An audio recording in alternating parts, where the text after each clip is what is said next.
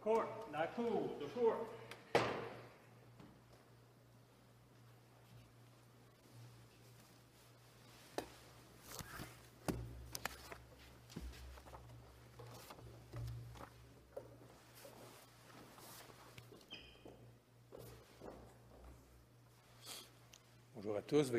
Good morning, everyone. Please be seated. In the matter of Daniel Brunel et al. Versus His Majesty the King for the appellants, Daniel Brunel et al., Tristan Desjardins, and Michel Lebrun. For the intervener, Criminal Lawyers Association of Ontario, Andrew Burgess. For the intervener, Quebec Association of Defense Lawyers, Ariane Gagnon-Rock, and Maude Cloutier. For the intervener, Montreal Laval Longueuil Defense Lawyers Association, Molly Kristalka, Alexandra Belly-McKinnon, and Jeffrey Huet. For the respondent, His Majesty the King, Nicholas Abran, Pauline Lachance, Benoit Larouche, and Julien Beauchamp-La Liberté. For the intervener, Director of Prosecutions, Mathieu Stanton, and Eric Marcoux.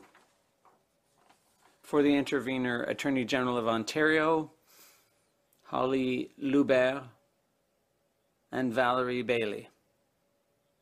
For the intervener, Attorney General of Quebec, François Hénault and Catherine Bélanger. For the intervener, Attorney General of BC, Mika B. Rankin, and Rome Carrot.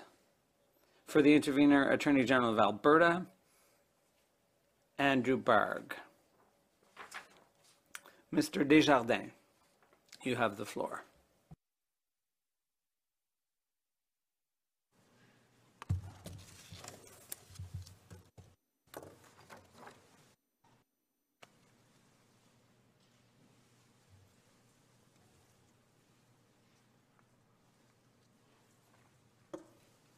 Monsieur le Juge en Chief Justice, Justices, good morning.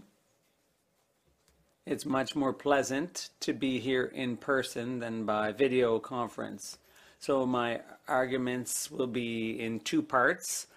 First of all, I'll deal with the first question and then the second. And in both cases, I will carefully respond to some of the respondents' arguments, including, and unfortunately, the assessment of the evidence as they propose it be done.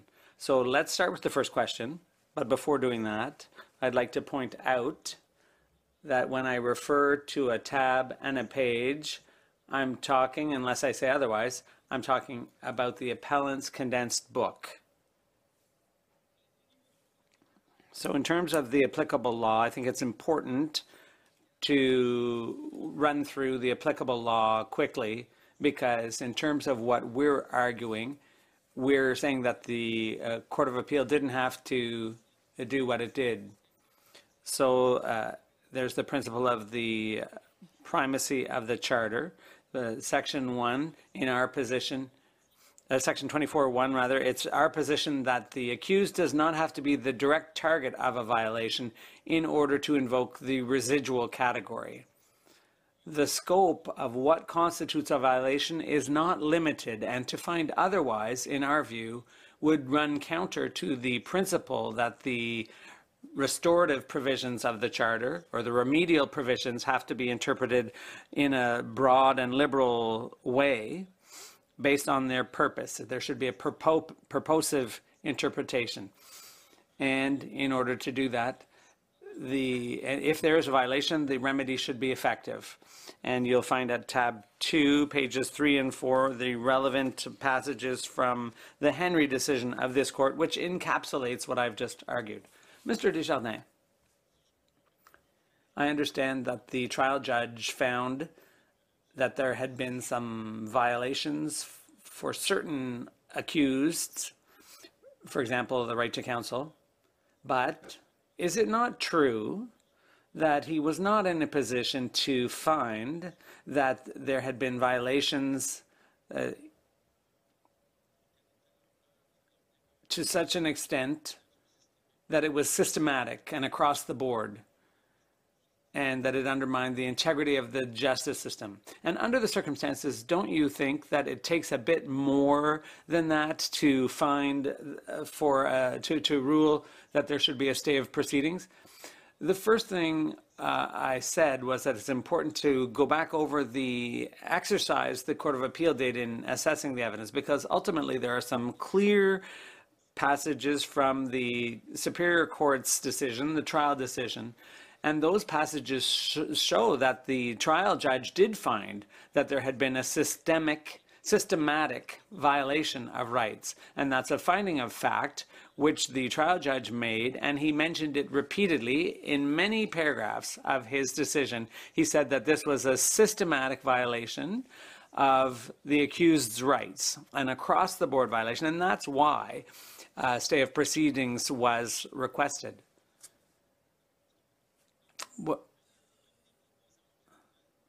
That's part of the evidence.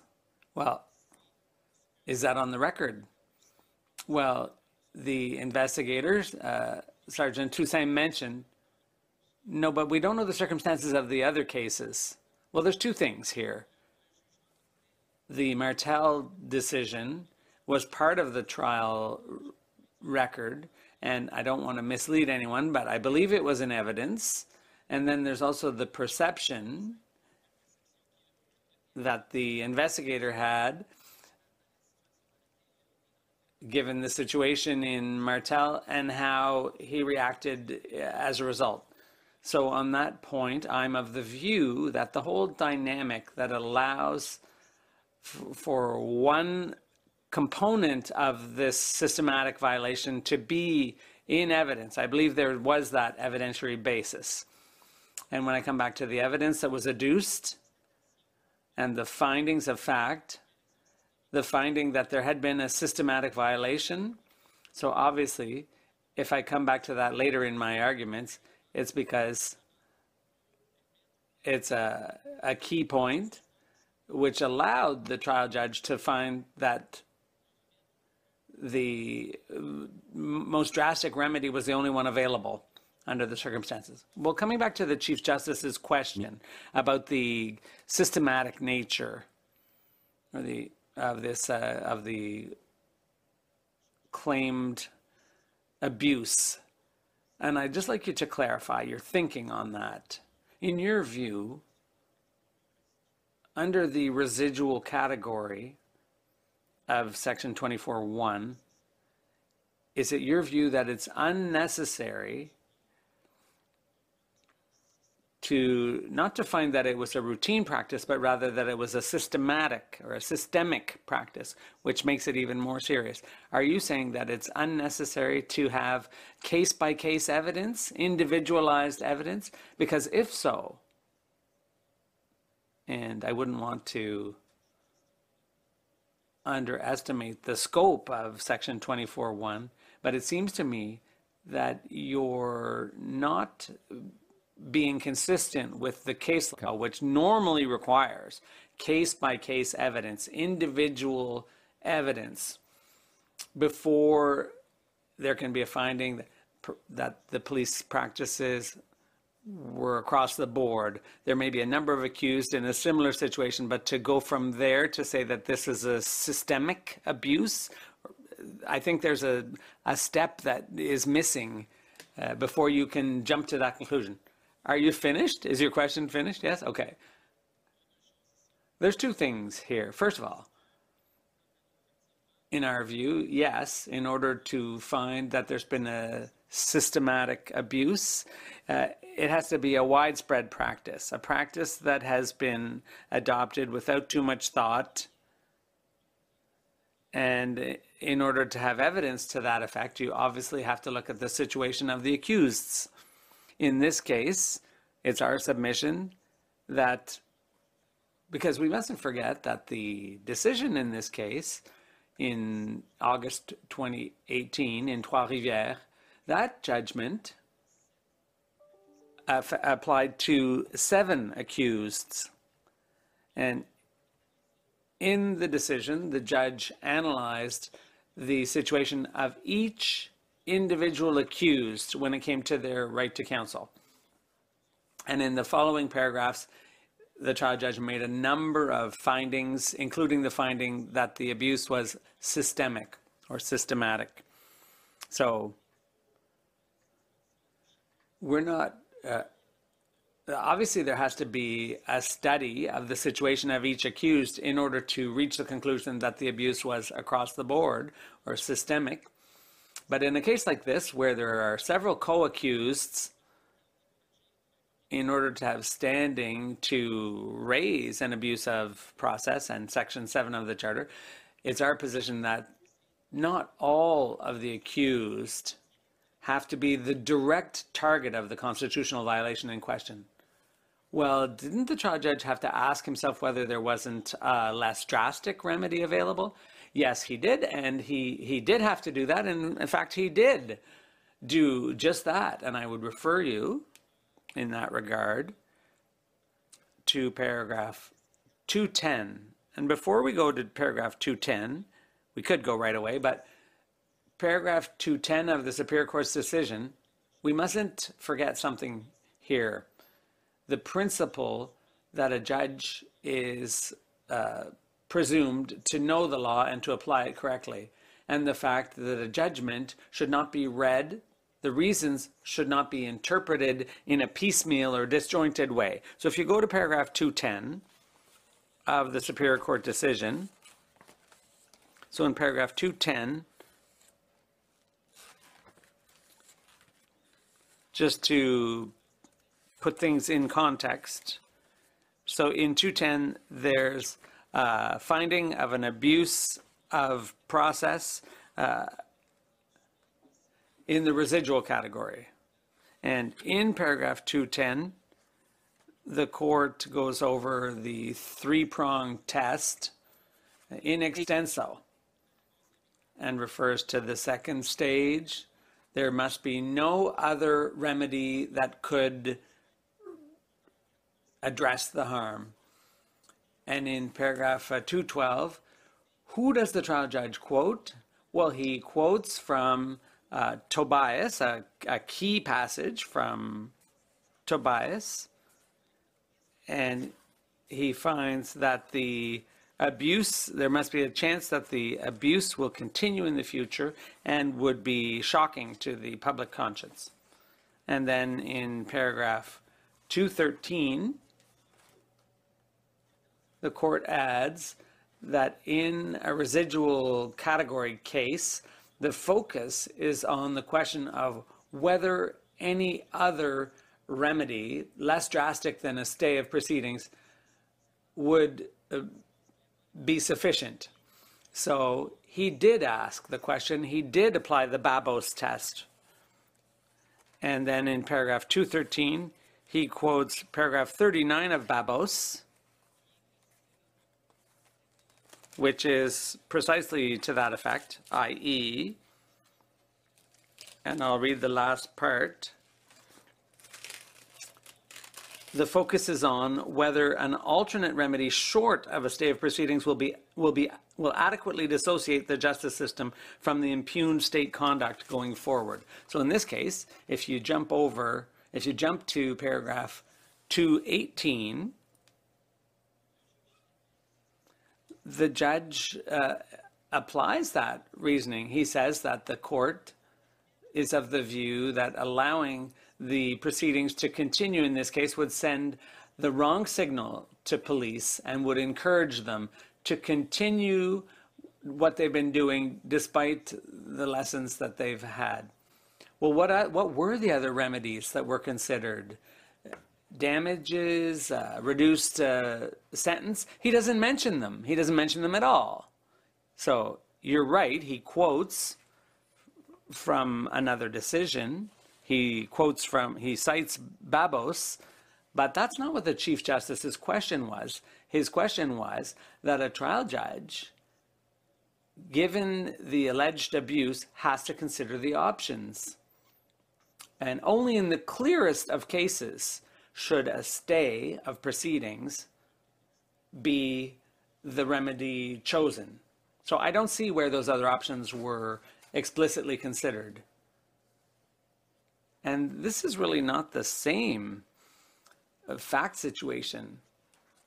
There's no explanation here of how the other potential remedies could perhaps have allowed the justice system to adequately dissociate itself. First of all, I would refer you to 221 of the judgment, and when he says that it's clear to him that the only way to put a stop to this persistent abuse and the police misconduct is the stay of proceedings. He mentions this. And what does that say? Well, it means that another remedy would not be sufficient. That's clear. As soon as he says, if I don't enter a stay of proceedings, the conduct will be perpetuated. That is exactly what was decided in Tobias, where this court clearly said, the stay of proceedings generally is not justified unless conduct risks being perpetuated in the future. And that is exactly our situation here. I would just like to come back to one of your first remarks to the Chief Justice. Have I understood your position that the simple fact of looking at jurisprudence is enough to explain the trial judge's decision? No. Also, there was what we saw with the investigator Toussaint, what he mentioned in reply to the Martel case. That was proof of the fact that he had been called to order by Justice Trudel. But was the evidence sufficient? I was slapped on the wrist earlier in the Martel case. I don't think that was his evidence. Well, I mean to say that what was said by the judge in the Martel case were in this trial case as jurisprudence, but not as evidence. No. As jurisprudence, but not as evidence. However, and I mentioned this to the Chief Justice, I can't tell you specifically if the Martel decision was included as evidence at trial, but I can tell you that a ruling made in another case, or rather, if this case was mentioned in another case, and the investigator involved in that case speaks about his conduct, and let's not forget, this is Investigator Toussaint who does make that reference to the prior case that he experienced with Mr. Lebrun, who is with us today. We say that this is what was cited at the end of the day, Justice Dumas at the Superior Court of Quebec. It is Mr. Toussaint's evidence that show to us what was necessary here, allows us to reach the conclusion that there was systemic abuse.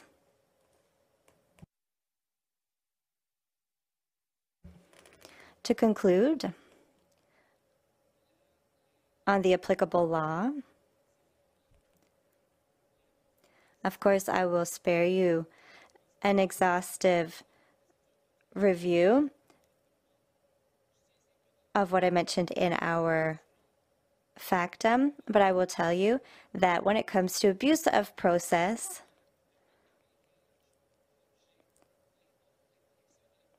the protection of public trust in the judicial system is important. And when this doctrine was incorporated in the Charter in O'Connor, as explained by L'Heureux-Dubé in the unanimous decision, it is explained that the Charter is also there to protect the integrity of the justice system. And at tab 3, page 6, prosecution, or rather, there is a constitutional violation to the rights of the individual, and in paragraph 64, page 7 of tab 3, he mentions, it is compatible with the spirit of the charter to expand the scope when there is an undermining of the integrity of the justice system. And Justice L'Heureux-Dubé specifically mentions Section 7 to define abusive process. We're not talking about the test, just abusive process. Given the circumstances, still on page 7, all the various circumstances are sometimes unpredictable. When there is vexatious proceedings, she mentions the integrity of the justice system. And this was a unanimous decision. And in Nixon, at tab 4, page 9, the justice says that in order to determine what types of violation is abusive process under the residual category, and in 34 of Nixon, he says, we have to remember the common law process that has to do with the abusive process doctrine, and he says it has to be an injury to the integrity of the justice system. Still in Nixon, page 11, tab 4, this court specified not about the applicable test, but what an abusive process is. And in paragraph 41, this court said that when the person's rights, that the abuse of personal rights are not determinative. And I won't come back to the test, but the test allows us to determine whether there was abusive process under Section 7. But there is also, of course, the test to determine the appropriate remedy. And in this case, as was specified by this case in Babos, but read further into Nixon, Mr. Desjardins. As you say so eloquently, it is true that Justice Charon says that the violation of the personal right is important, but not determinative. But then there's further explanation. If you turn the page of your compendium at the top of page 590, this does not establish the abusive process unless it is possible to show that the conduct led to a certain injury. This is quite clear. And we see what Justice Charon says to substantiate this. Conway is cited. Conway confirms this type of analysis. So I understand what you've said, that we can't lose sight of the forest through the trees. I understand that. However, that does not change the nature of the abuse in this case, or the evidence in this case, especially under Section 7. Because in this case, what's important is under 10B, it's a violation of a personal right, and we're trying to apply this to abusive process that is systemic. So we have to, it's necessary to explain how all of these violations of personal rights cases and these various cases, which are not the same, how these constitute a systemic Babos-style abusive process, and it's only the clearest of cases that makes that is applicable. Just quickly before hearing the answer, when we look at the merits of this case and the decision of the trial judge that there was a violation of right to counsel, that it was necessary to give the accused a right to contact counsel immediately. That goes against the Supreme Courts, the appeal courts, and all relevant jurisprudence. It's not true that police officers are obligated to immediately offer up a cell phone. So what the trial judge found goes against jurisprudence, and I say so very respectfully. Do you not agree? That's another aspect, and no, I might disappoint you, but I do not agree. If you also go to another paragraph, paragraph 45 and paragraph 80 of the Superior Court's judgment, we can't put words in the trial judge's mouth that he did not say. And he never said that police officers were obligated to have a cell phone on site. He never said that. And in 45 and 80, he refers to paragraph 45, citing Taylor, and there's also the quote from Taylor that clearly says that there is no obligation on police officers, and he comes back to that in paragraph 80. And the reason why this cell phone matter came up is that the respondent brought it up. And I will come back to that regarding assessment of the evidence, because I think it's pertinent here. That's something that was brought up by the respondent, and it was only in response to that that the trial judge mentions cell phones, but never says that police officers are obligated to have a cell phone on them. It is an option, but the trial judge never imposes that obligation. And in response to what Justice Cassirer says, what is staggering to me is if you come back to paragraph 41,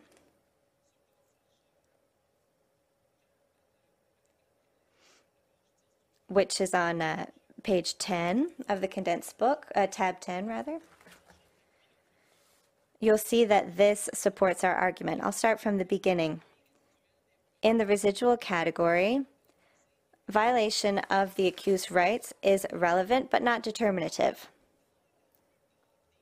Of course, in most cases, and this is what I'm pleading, we are not in most cases, in the majority of cases. And if that justice didn't say in all cases, why not? Because it is not a prerequisite. It is not an absolute prerequisite. It said in most cases. It isn't applicable unless, and here what I'm arguing is we are not in that category of most cases. Here, there were numerous co-accused. Evidence of systemic abuse was demonstrated in the same case. And to send a clear message and to prevent the situation on March 31st, 2016, decades after only a wired telephone was available, never be perpetuated again.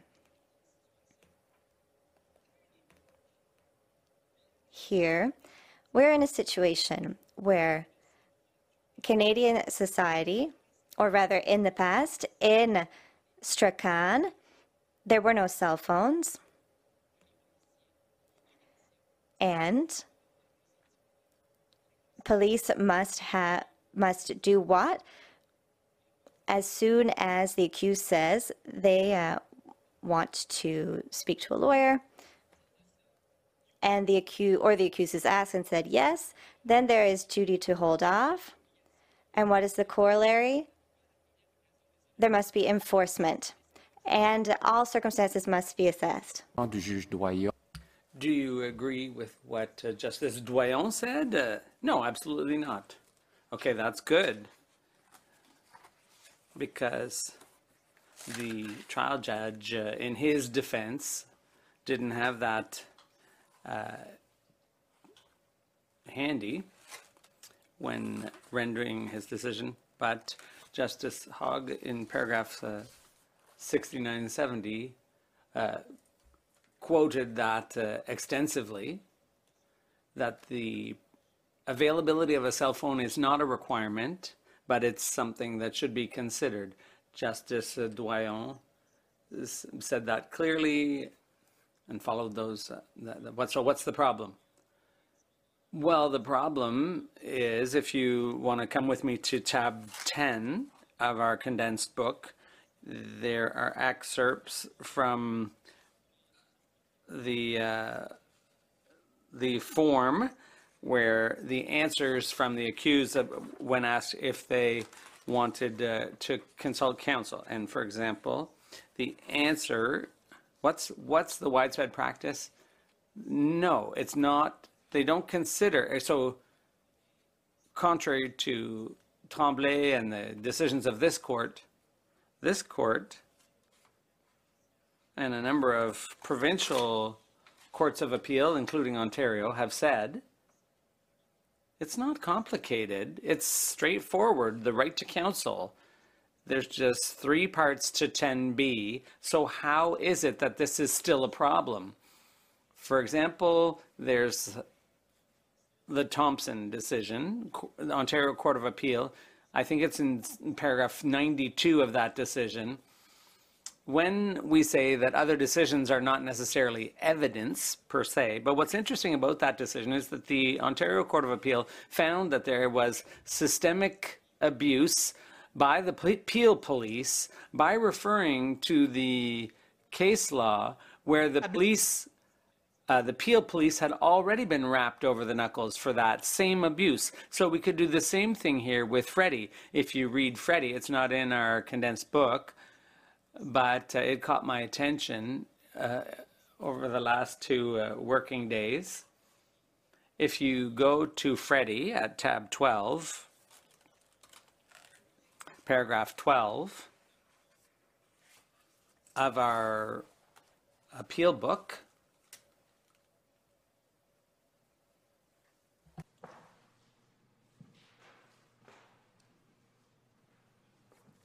si vous allez à l'onglet 12 au paragraphe 12. So if you go to tab 12, paragraph 12,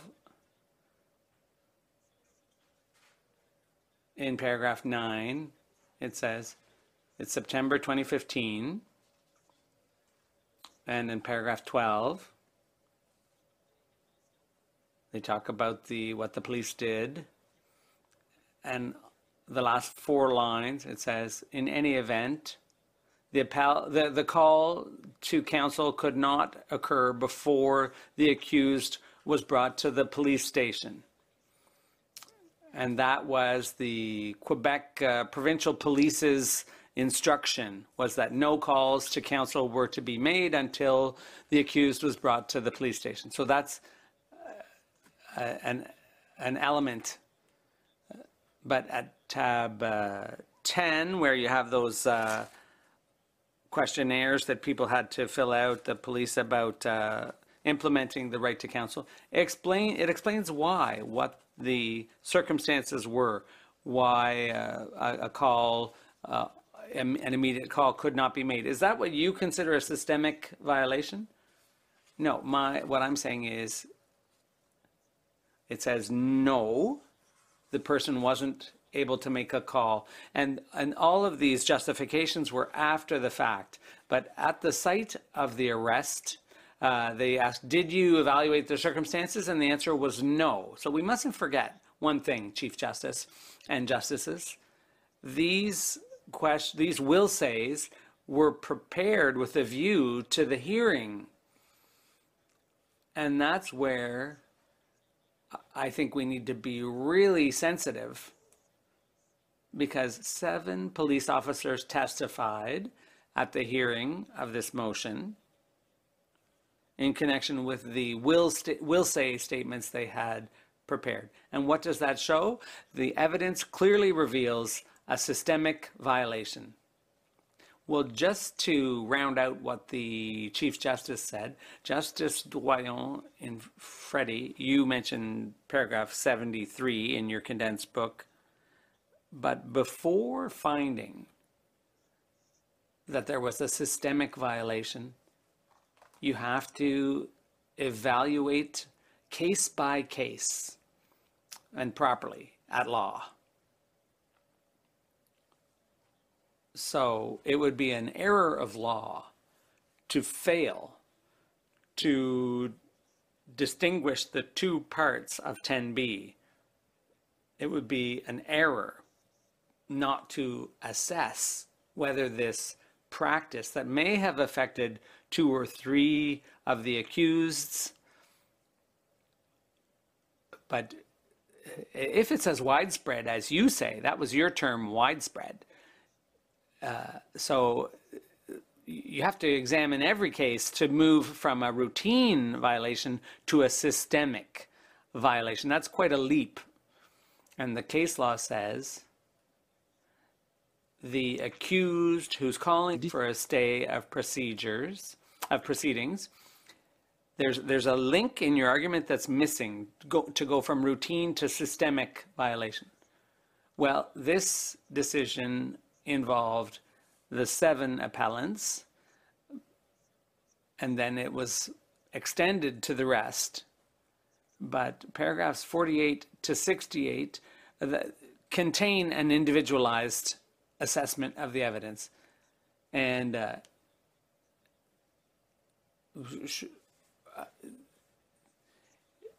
if you look at the decision as a whole, the findings are clear. Clearly, the trial judge considered the question of whether the delay was reasonable. Obviously, that was a question the trial judge dealt with. And from the very moment the accused asks to speak to a lawyer, the burden for justifying the delay is on the prosecution. And here the judge said, in one paragraph, which I don't remember the number of, but he said there is no evidence to that effect. No evidence was adduced on that point. Well, the right to counsel was exercised in most cases. Do we agree on that? Yes, we agree. And in no case was the person arrested during the interval where they hadn't been able to consult counsel yet. Is that right? Well, one of the appellants testified. No, but the police, did the police try to collect any evidence elicit any answers from the accused in the time between their arrest and their exercise of their right to counsel? Because that's important. That would be direct evidence. So ultimately, the basis of your argument is that there are these questionnaires, these will-says, and in some cases it was felt that it was inappropriate to allow the accused to exercise their right to counsel immediately, and on the basis of that you say it's a systemic violation. Yes, we have that evidence. We also have the answers provided by a number of police officers, which are clear. They never say that it was an instruction, but it's clearly that they were under instructions not to allow the right to be exercised immediately. And the appellants, most of them, experienced a violation of 10B in the sense that the delay was unreasonable. And the investigator in charge wanted things done a certain way, and the law is clear. And for 40 years now, the Supreme Court of Canada has defined the parameters of the exercise of 10B. So you certainly can't plead ignorance, and that's why the trial judge was so exasperated by the situation.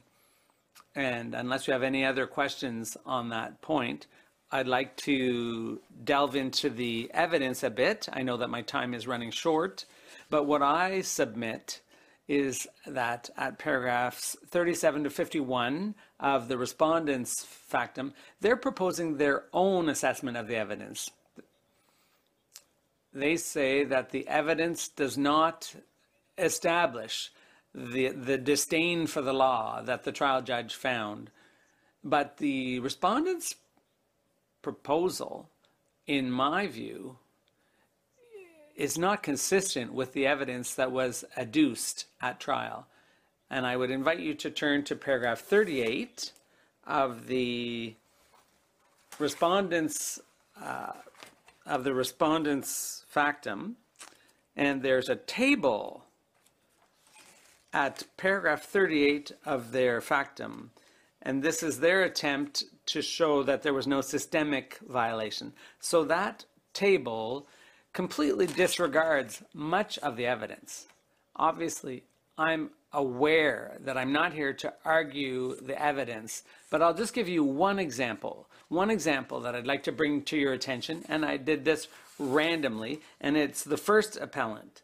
If you look at the table, what does the respondent say? This table is an attempt to demonstrate that there was no systemic violation. So look what it says. Bruno Allard, he went to the police station himself after being phoned by Sergeant Briand. And then the next column, the third column, right to counsel at the site of the arrest. Not applicable, but he was transferred to the Shawinigan police station to avoid a backlog. So if you go to tab 10 of our condensed book, pages 34 to 36, you didn't come to Ottawa by train to argue the facts, I assume. No, but stay with me here. I'm trying to. Good. So on pages 34 to 36, this has to do with Bruno Allard. It shows that he attended the police station himself on his own initiative at 7:45 a.m. He was arrested, and he said he'd like to call a legal aid lawyer. And for police officers, that's pretty much the easiest thing because they have a 1-800 number. So he wanted a duty counsel, and basically they said, okay, the right to counsel is inapplicable, instead of allowing him to contact a lawyer at the first reasonable opportunity, because he was at the Trois-Rivières police station. He went there himself of his own volition, and the police at question 4 of the form said, they say he was instructed to go to the Shawinigan police officer. So they brought him in a patrol car to Shawinigan, even though he was at the police station in Trois-Rivières. They drove him all the way. They drove him 30 minutes away. I know that's not in the evidence, but okay, let's just accept your working theory that these violations were varied from one accused to another. So let's just accept that. Some were serious, some were less serious. You said earlier that in some cases there was no violation. So given the ultimate remedy that your clients have sought, are you saying that the trial judge didn't have to, in each case, consider alternate remedies? For example, in Brindamour, where the situation was, let me just first say, more serious, the judge still went to the trouble of considering proposed alternatives and going through them one by one. And in this case, the trial judge, and I say this with all due respect, he could have considered other options in each individual case in order to repair the damage done by the abuse. But he didn't do that. Instead, he said, okay, let's assume that the three Babos, the parts of the Babos test were done, and then that's it, stay of proceedings. I think the justice system has a duty to use that remedy, the ultimate remedy, in a stingy way. And that wasn't done here. Were any other remedies suggested to the trial judge? Well, I feel like we've already had this exchange, Justice. No, not at all, because you're talking about differentiating between the situations of each appellant. And I say, fine, let's do that. But where's the variable or the contextualized analysis of the appropriate remedy for each case? Well, he did that in paragraphs 210, 221. He was exasperated by the fact situation. The trial judge clearly said that the only way to avoid a recurrence is by ordering a stay. Otherwise, any other remedy would not suffice. Does a trial judge necessarily, and we see this often in this type of situation, does the trial judge have to explicitly spell out every step of their analysis? Because a judgment is just an imperfect expression. Well, I think when it comes to alternate remedies, potential alternate remedies, I think the trial judge does have a duty to consider them given the gravity of the ultimate remedy. I think the trial judge has a duty to explain to the public why reduced sentence or damages or reprimands to the police. There are all kinds of other things where that could protect the integrity of the justice system.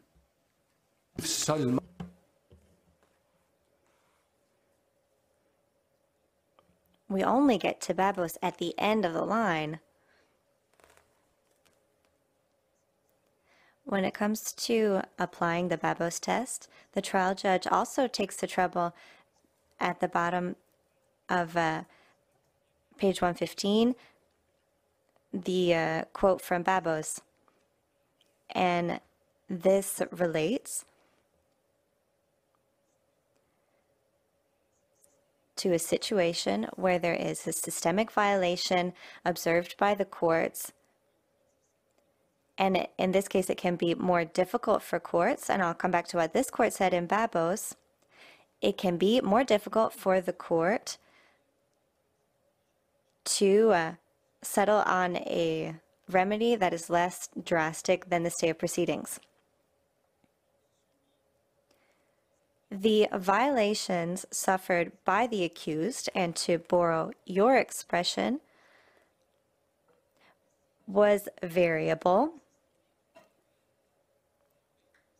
But here there is a systemic violation. It's a whole web within this one case. There is widespread abuse, even though sometimes the time frame was longer or shorter. And I've given you reasons why the time frame was unreasonable. This is a situation of a violation. Therefore, in the circumstances, in light of the applicable law under residual category, we say that the trial judge did apply Babos and found that a stay of proceedings was justified, was the only possible remedy given the circumstances.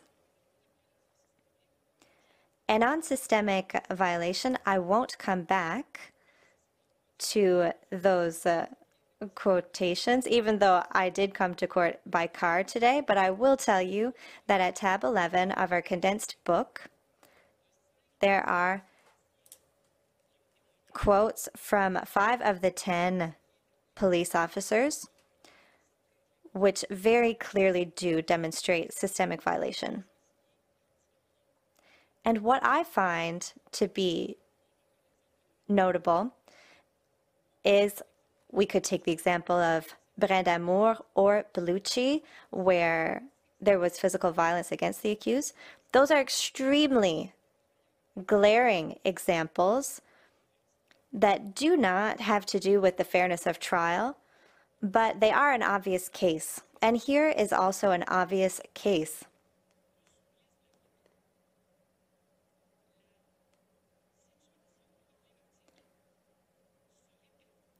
The problematic situation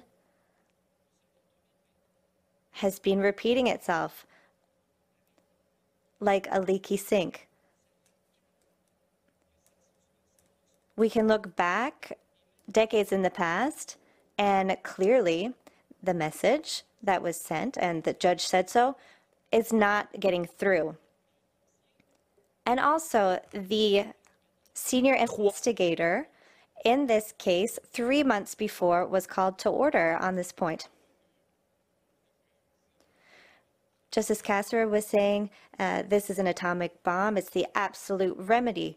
The stay of proceedings is the last resort.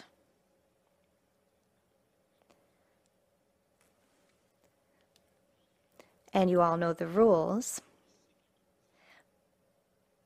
But here, to talk about systemic violation, when we talk about the different situations of each accused, we see that there is variation from one case to the next.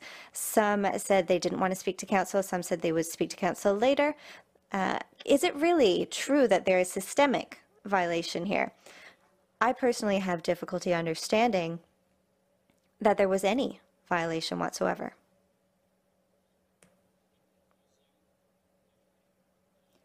The findings of fact, and I won't take long on this, but the trial judge's findings of fact called for deference unless if they were obviously and unreasonable. We see at tabs 10, 11, and 12 that we say that the evaluation of evidence by the trial judge regarding a systemic violation, the existence of systemic violation, is in no way indicative of palpable and overriding error. We have to look to Babos for the applicable test, and I forget the paragraph number, but Moldaver, for the majority in Babos, said, I do not agree with the trial judge's decision that there was a contamination in the police testimony. But this must be maintained, and the court will not intervene on that point. But here we have the same situation. It's not exactly the same thing. And I say this knowing that you may correct me.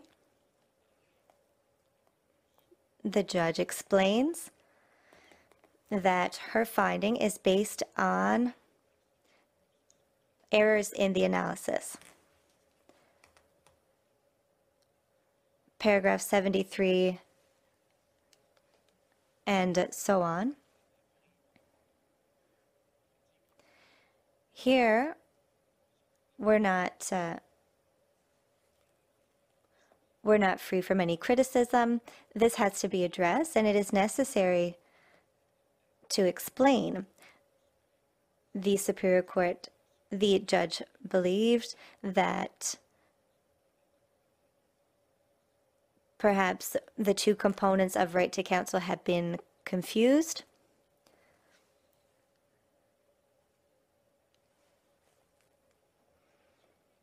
So here we are not arguing the facts or criticizing the facts.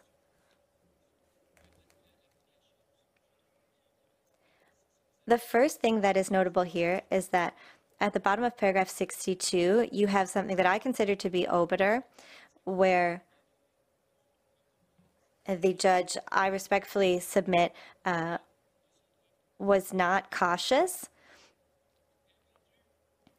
And she concluded that errors had been committed, but this is in the context of obiter regarding assessment of the evidence and the way in which Justice Dumas applied the law.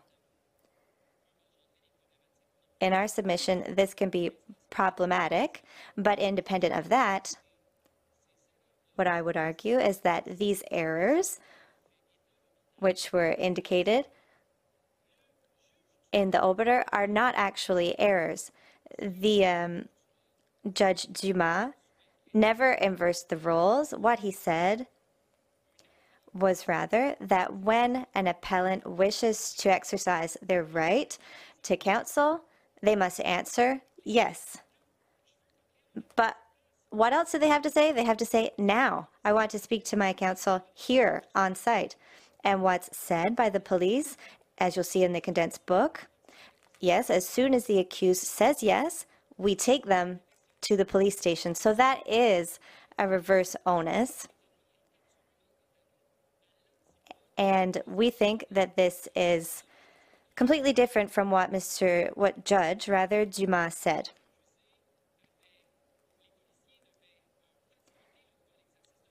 that police officers had to facilitate the exercise of this right. So that aspect is problematic. And when it comes to the need for having a phone, it was said that Judge Dumas was too onerous by saying that police officers should be obligated to carry a cell phone. And I've already explained to you that he said that this was not an obligation. I think it's important to put ourselves in the place of the trial judge. Of course, it is difficult for me to do so, but if you go to tab 12 of the condensed book, I submit that the Superior Court said that stay of proceedings was the only remedy when the abuse was persistent. So this is justified because it is persistent. And at page 92 of tab 12, the judge looks at this in a very descriptive way. And he says at page 92, what's problematic? Mr. Larouche says, what will happen next time? The answer is, I don't know. I have to speak to Mr. Toussaint's superior. But where is the buck going to stop? It seems to me that police conduct will have to change. Question.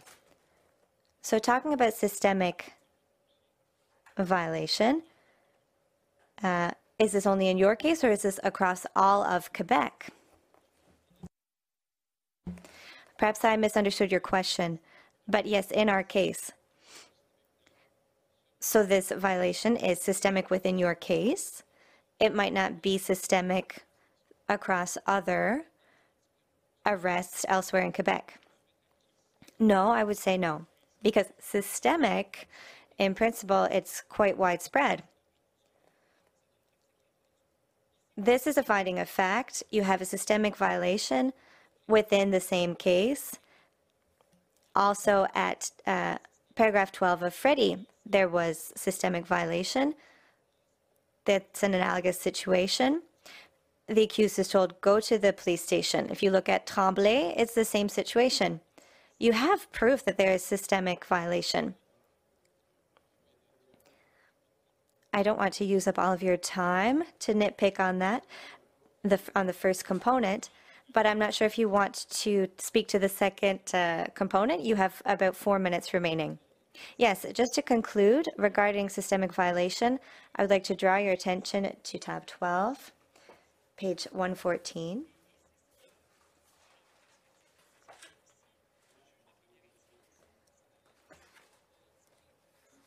And it said that the respondent said that the facilitation of their right to counsel was planned and that it would happen at the police station. The judge says, yes, but the reasonable opportunity under the charter that was planned by Officer Toussaint was to set up a room, 35 people, 35 phones, 35 rooms. And that is not at all in keeping with the applicable law.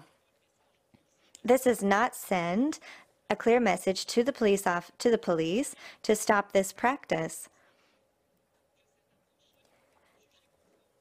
And noticing that the Superior Court did not deem this practice reasonable,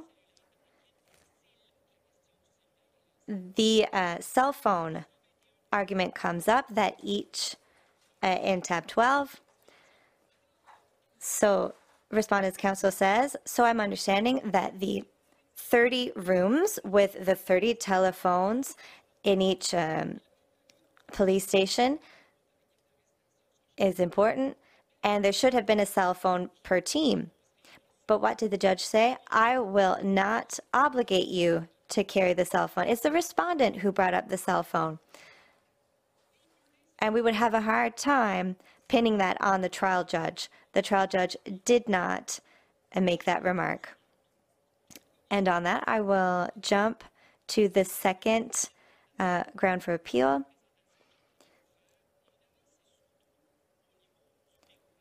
So what we're mainly talking about is the way the practice was carried out. If we look at Wexler from this court, if we look at Barton, and here is a citation, quotation at tab 14. The prosecution can't take a position that's inconsistent with their position at trial. So in any case, the rule is where the prosecution appeals an acquittal, that implies that the Crown didn't get what they wanted.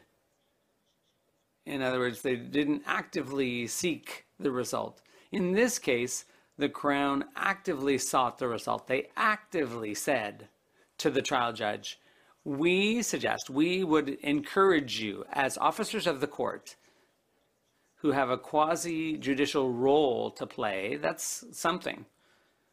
The prosecution said, the respondent in this case said, we suggest that you apply the same decision without waiving our right to appeal.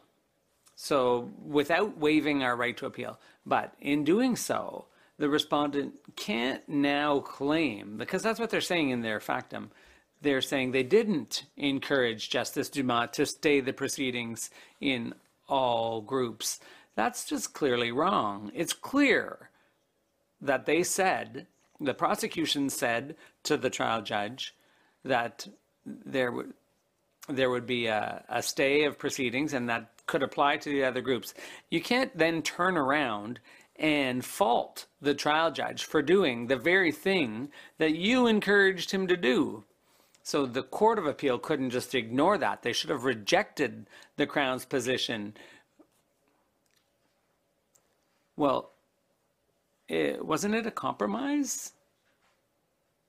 Wasn't it just a practical, pragmatic decision by the Crown to say, okay, well, the stay will apply to the others, but as opposed to an indication that they were going to waive any rights?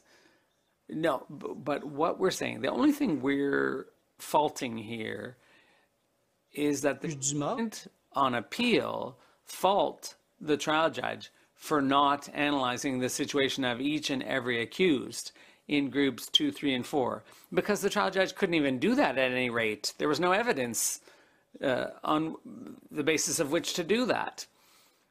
So could the Crown appeal? Well, they said they didn't, they weren't waiving their right to appeal, but they could have appealed by arguing that when it comes to the question of the need to have a cell phone available, that's one thing they could have raised as a ground, but they certainly couldn't raise as a ground that the trial judge didn't did something, which was actually what they encouraged the trial judge to do.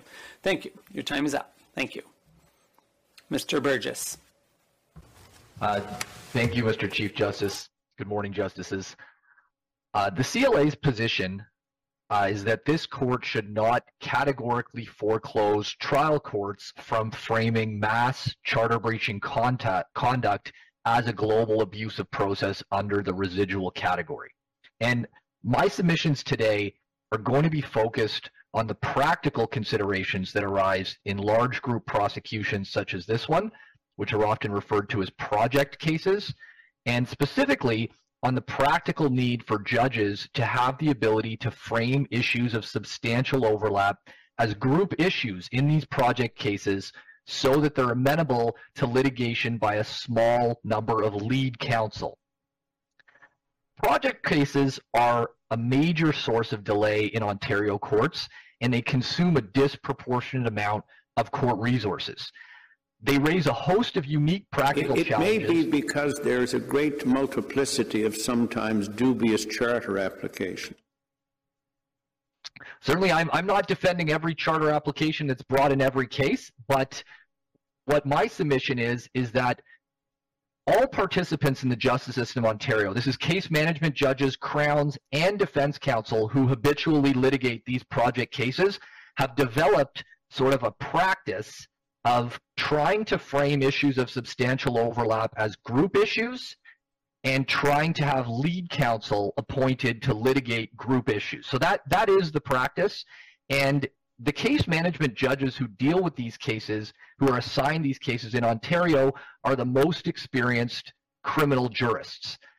And so my submission today is focused on urging this court not to create any sort of categorical rule which could potentially tie the hands of these experienced jurists when they're trying to craft practical solutions in these difficult cases.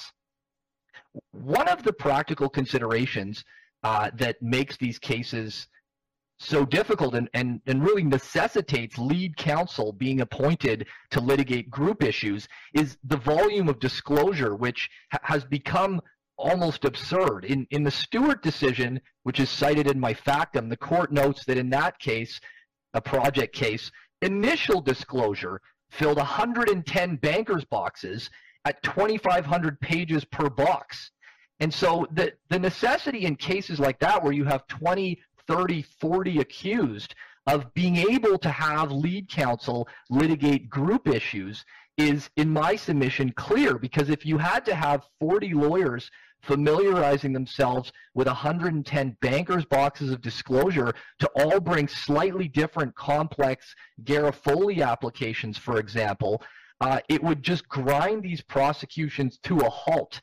And the number one thing that has the ability to frustrate the efficient litigation of these project cases are rigid application of standing rules which are created, which have been created in the context of ordinary prosecutions, but which do not always fit so easily in the context of these large project cases, where if case management judges need to have the ability to craft creative procedures, for lack of a better word, whether that be the use of declaratory remedies or whether that be, for example, the use of the abuse of process framework to litigate mass charter breaching conduct in an appropriate case. I'm certainly not suggesting that this framework would be appropriate in every case where mass charter breaching conduct is alleged, but I would urge this court not to create a categorical rule foreclosing this approach. In these prosecutions, many of the considerations at play are also not going to be ascertainable to appellate courts on the face of the record. This can include the reality of legal aid funding models. This can include 11B considerations, which don't appear on the face of the record. And this can include a host of other considerations which might not appear on the face of the record in a particular case. The procedures chosen, of course, must respect charter and other fundamental rights, but where they do, it is the CLA's submission that deference should be afforded to these difficult choices, and appellate courts should be wary of second-guessing trial and case management judges who have substantial experience in managing these difficult cases. I see that my time is up, so subject to any questions, those are my submissions. Thank you very much. Thank you. Maître Ariane Gagnon-Rock. Ariane Gagnon-Rock, Chief Justice, Justices, good morning. I'd like to take this opportunity to point out, as other interveners have in their factums, that this appeal gives you the opportunity to draw the fundamental distinction between an abusive process in the residual category and a stay of proceedings. That's what this appeal presents as an opportunity. It won't surprise you to say that a stay is a remedy that may, but is not necessarily, it may be the remedy, but it's not the necessary one. And it's to be used in cases that would undermine the integrity of the justice system. So the focus is on that, and that is why we conclude that it's unnecessary to do an individualized evaluation of the evidence, because it's more about the integrity of the justice system than the individual case.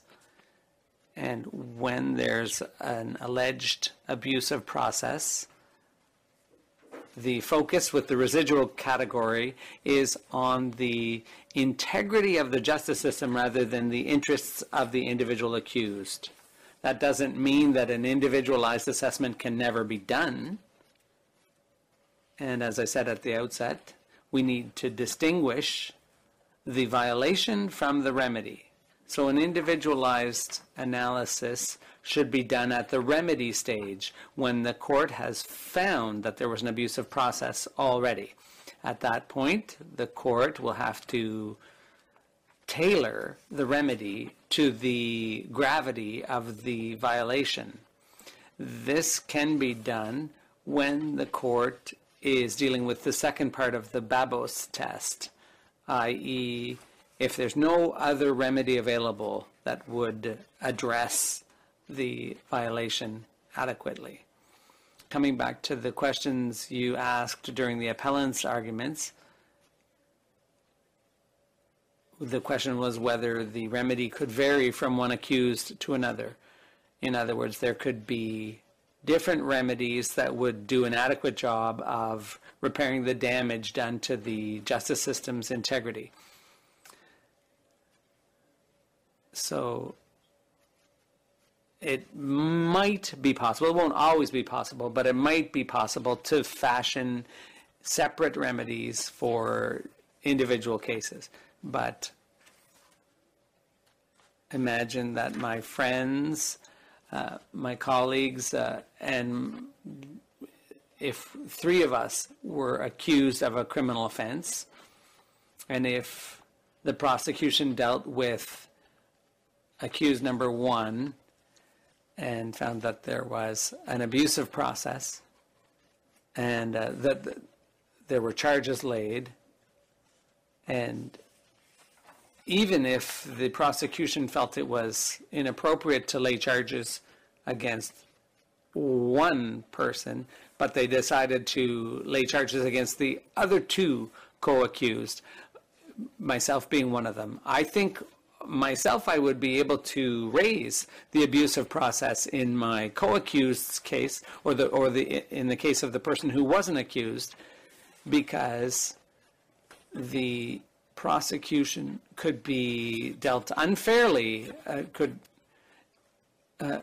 Counsel, that's not an example of a systemic abuse. What you're describing, is that systemic? No, not at all. Okay, go ahead. No, I'm not trying to argue that it's systemic. But when there are multiple accused arguing a breach of Section 7,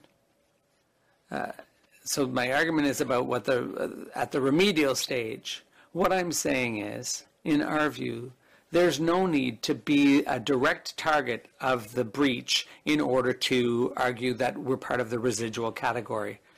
Yes? Oh, I thought Justice Wagner had a question. No. That's fine. Go ahead. You have 15 seconds left. Okay, I'll wrap up quickly. It doesn't mean that we will, the co-accused will necessarily get a stay.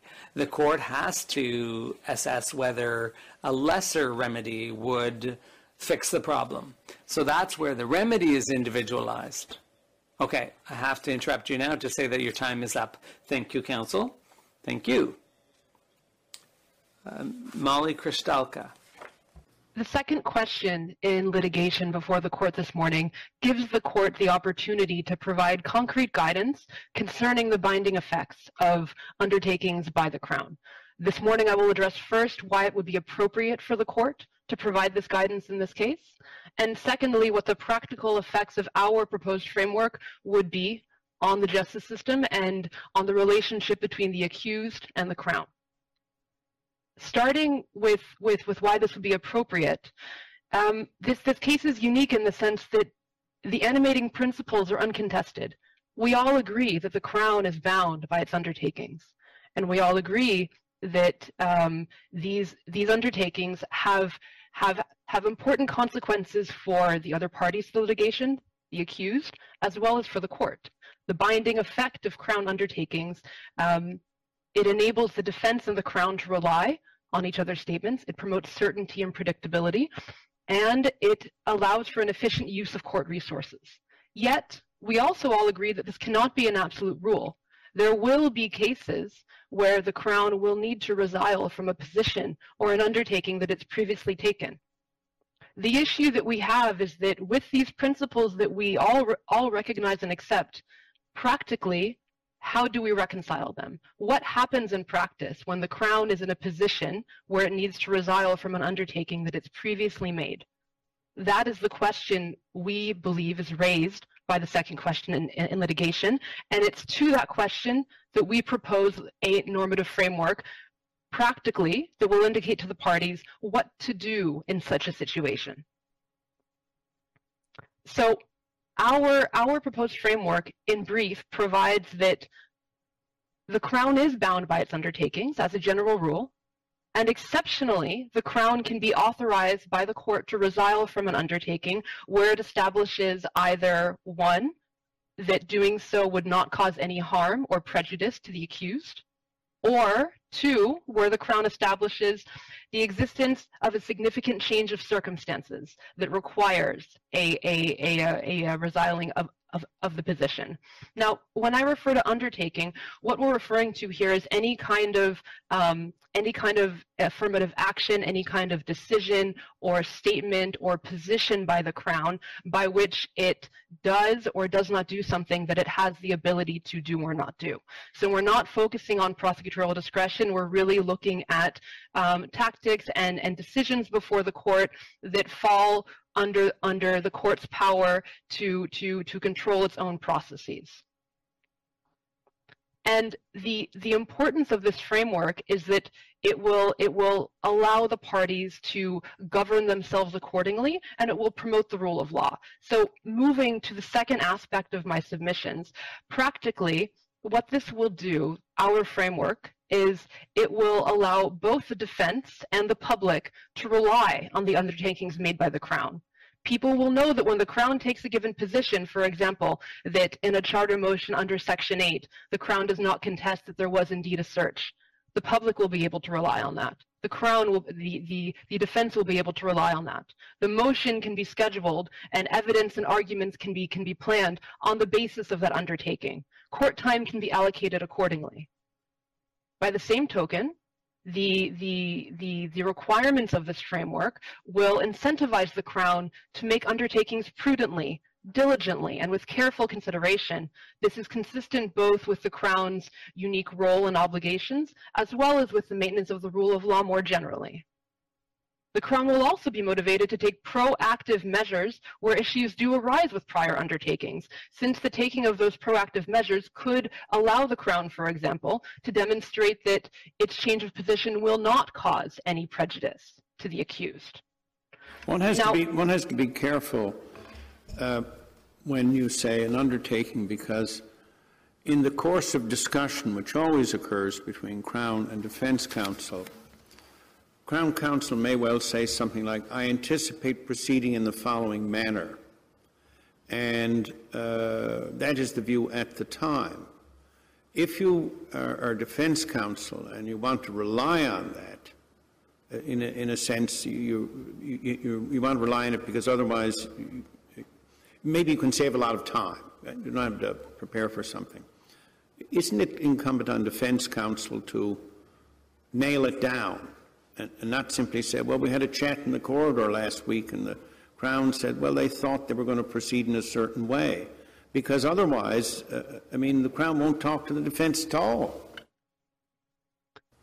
I see my time has expired. Can I respond to the question? Yes, please. Go ahead. That's an excellent question, Mr. Justice Rowe, and I agree completely. One of the goals of our framework is to do just that, to encourage clear and consistent communication between the parties. So when the Crown makes that kind of statement to say, I plan to proceed as follows, if the defense takes that as an undertaking, the best practice for them is to respond, ideally in writing, ideally by email, and say, we understand that you will be proceeding in X, Y, Z manner, and we will plan accordingly and govern ourselves accordingly. Otherwise, you can find yourself in a situation where the Crown may think they've not undertaken, and the defense may think they have, and that is not consistent with maintaining confidence between attorneys, nor with the proper use of court resources. Thank you very much. Thank you. La Cour va prendre sa pause du matin. The court will take its morning break for 15 minutes.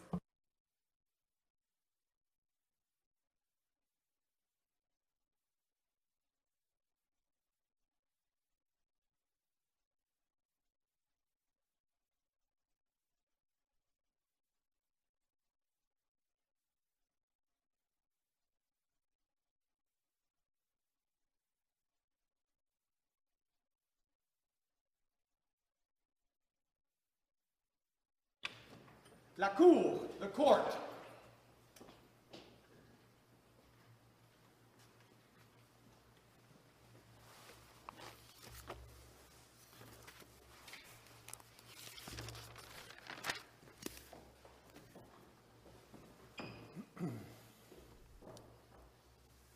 Merci, veuillez vous asseoir.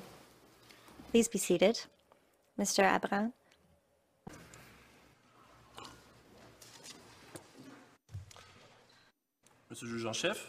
Chief Justice, Justices, good day. The approach proposed by the appellants, just like that of the trial judge, omits an important point, that criminal proceedings must be looked into comprehensively. Here it is a matter of a gang crime and drug trafficking. And stay of proceedings is the most drastic remedy. The appellants suggest to extend standing to all accused and to grant the same remedy to all accused. We say this is not in accordance with the law, and I will explain in 3 points. Then Mr. Lachance will deal with the second point. Firstly, 24-1 allows, or rather deals with violation of personal rights, and in order for this to be available to a person, their own personal rights must have been violated. Also, the remedy under 24-1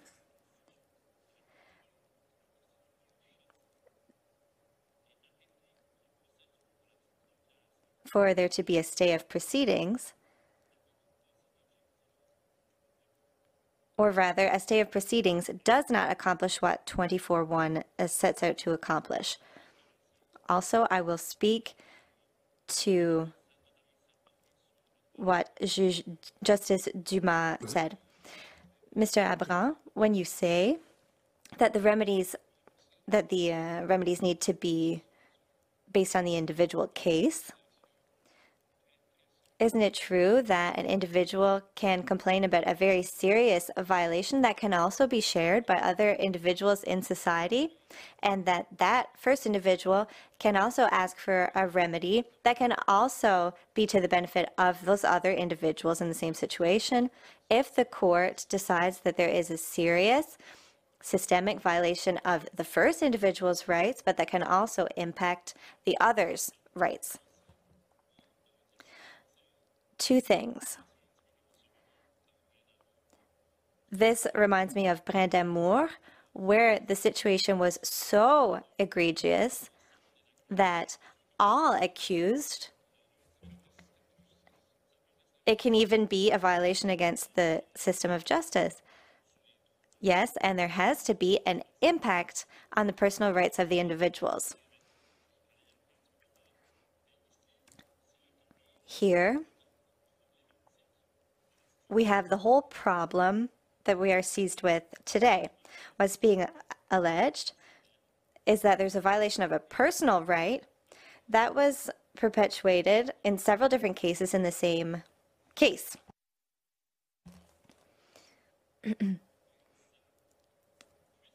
A remedy for abusive process is sought,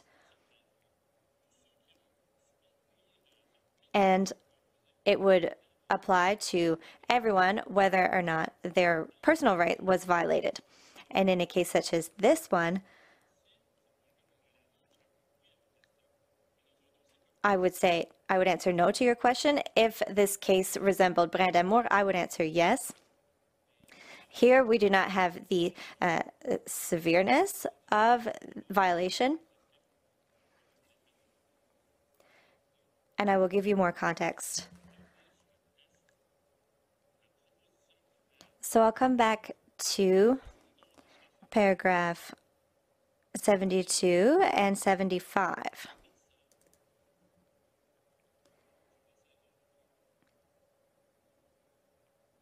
I'll give you a moment. Are you talking about the appellant's factum? Yes, at page 72 and 75.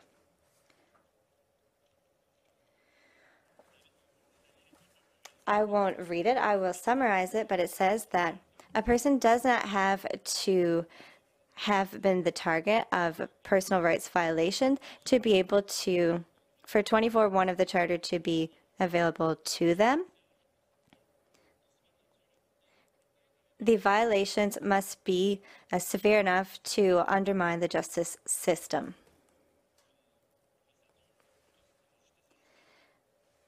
If the whole justice system is undermined, or if there's a situation such as the one in Brindamour, perhaps that this could apply. But they add in paragraph 75, they mention everyone whose rights were violated under Section 7. So for us, when an accused does not have a rights violation under 10B or under Section 8, and then has a violation under Section 7, but there was no evidence and the right to counsel was not delayed for days, and that individual was able to have access to counsel.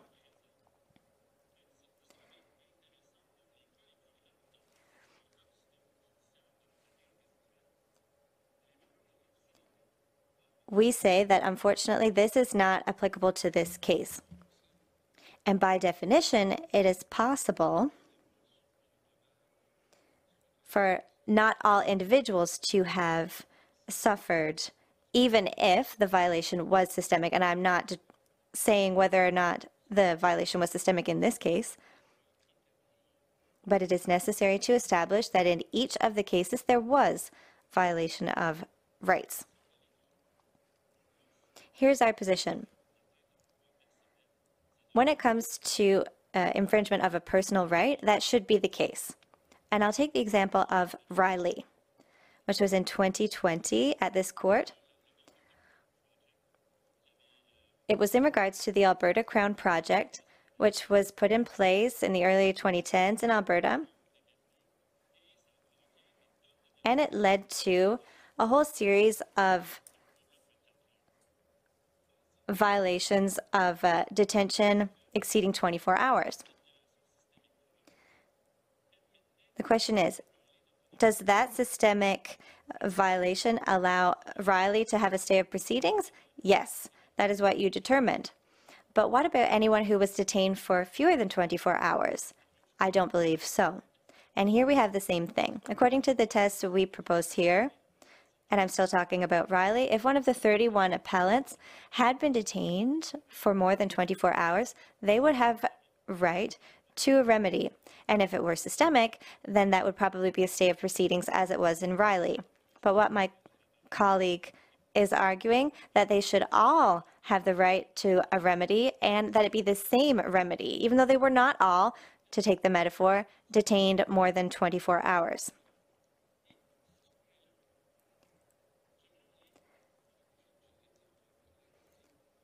your colleague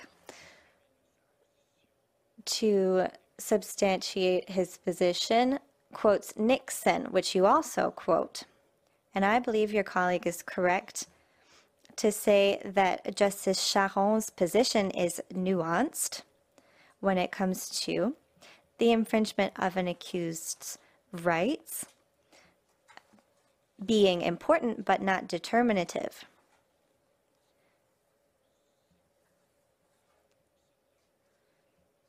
My question is, how does that statement by the court fit into your argument? We say there's a difference between relevant and not. If there's someone here who did not ask for their right to counsel, well, we know from the Baines decision that we know that some individuals who did not ask to speak to their lawyer, and we know that from the evidence in this case, the police officer is not obligated to execute that right immediately. If we look, if we look to Nixon,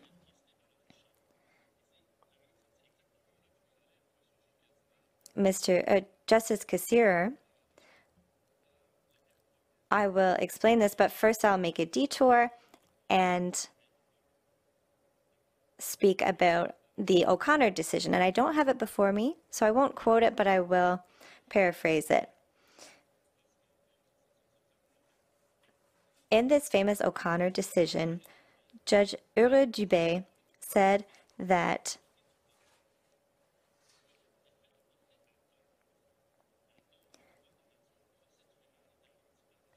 when the charter protected rights of fairness to trial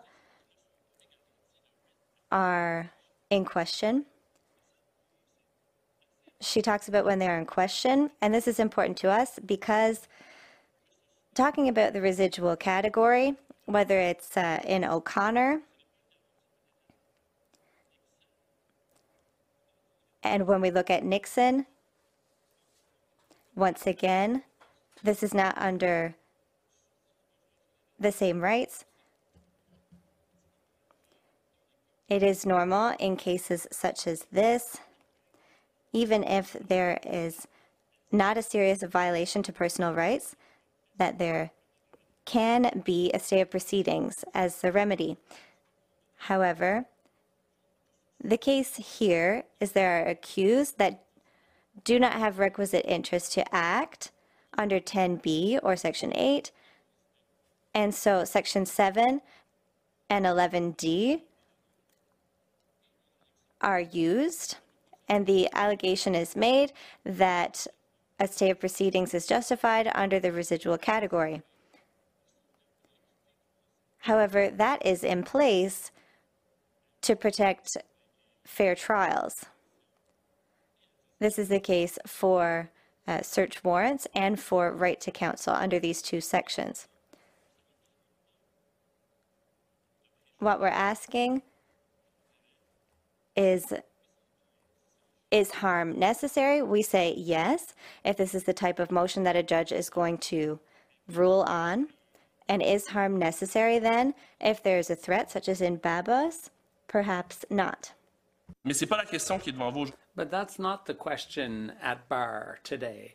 In our view, the question is the intersection between personal rights that are being transformed into the residual category.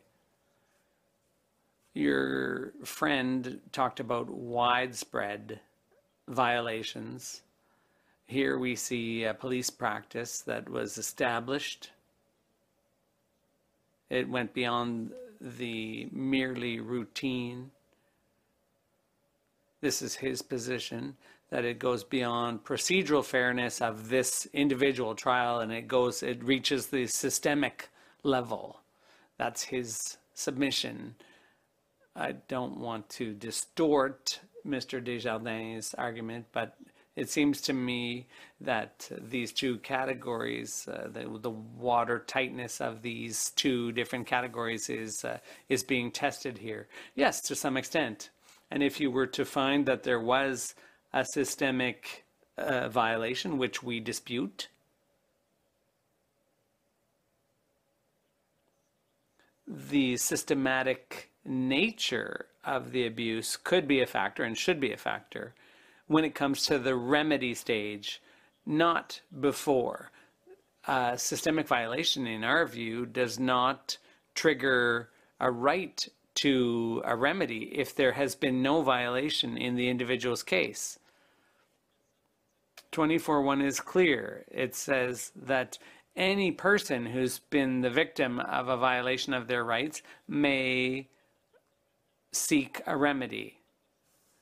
So in Nixon, that was clarified. What that does is it reduces the burden to a preponderance of probabilities, or a balance of probabilities.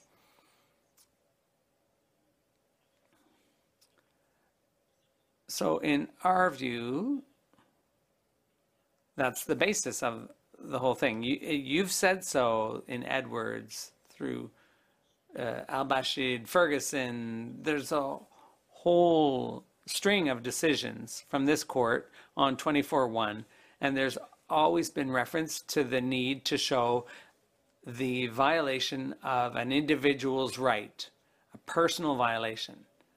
And in our case, for example, for Shunabal boundary, or there were the situations of each accused varied greatly, and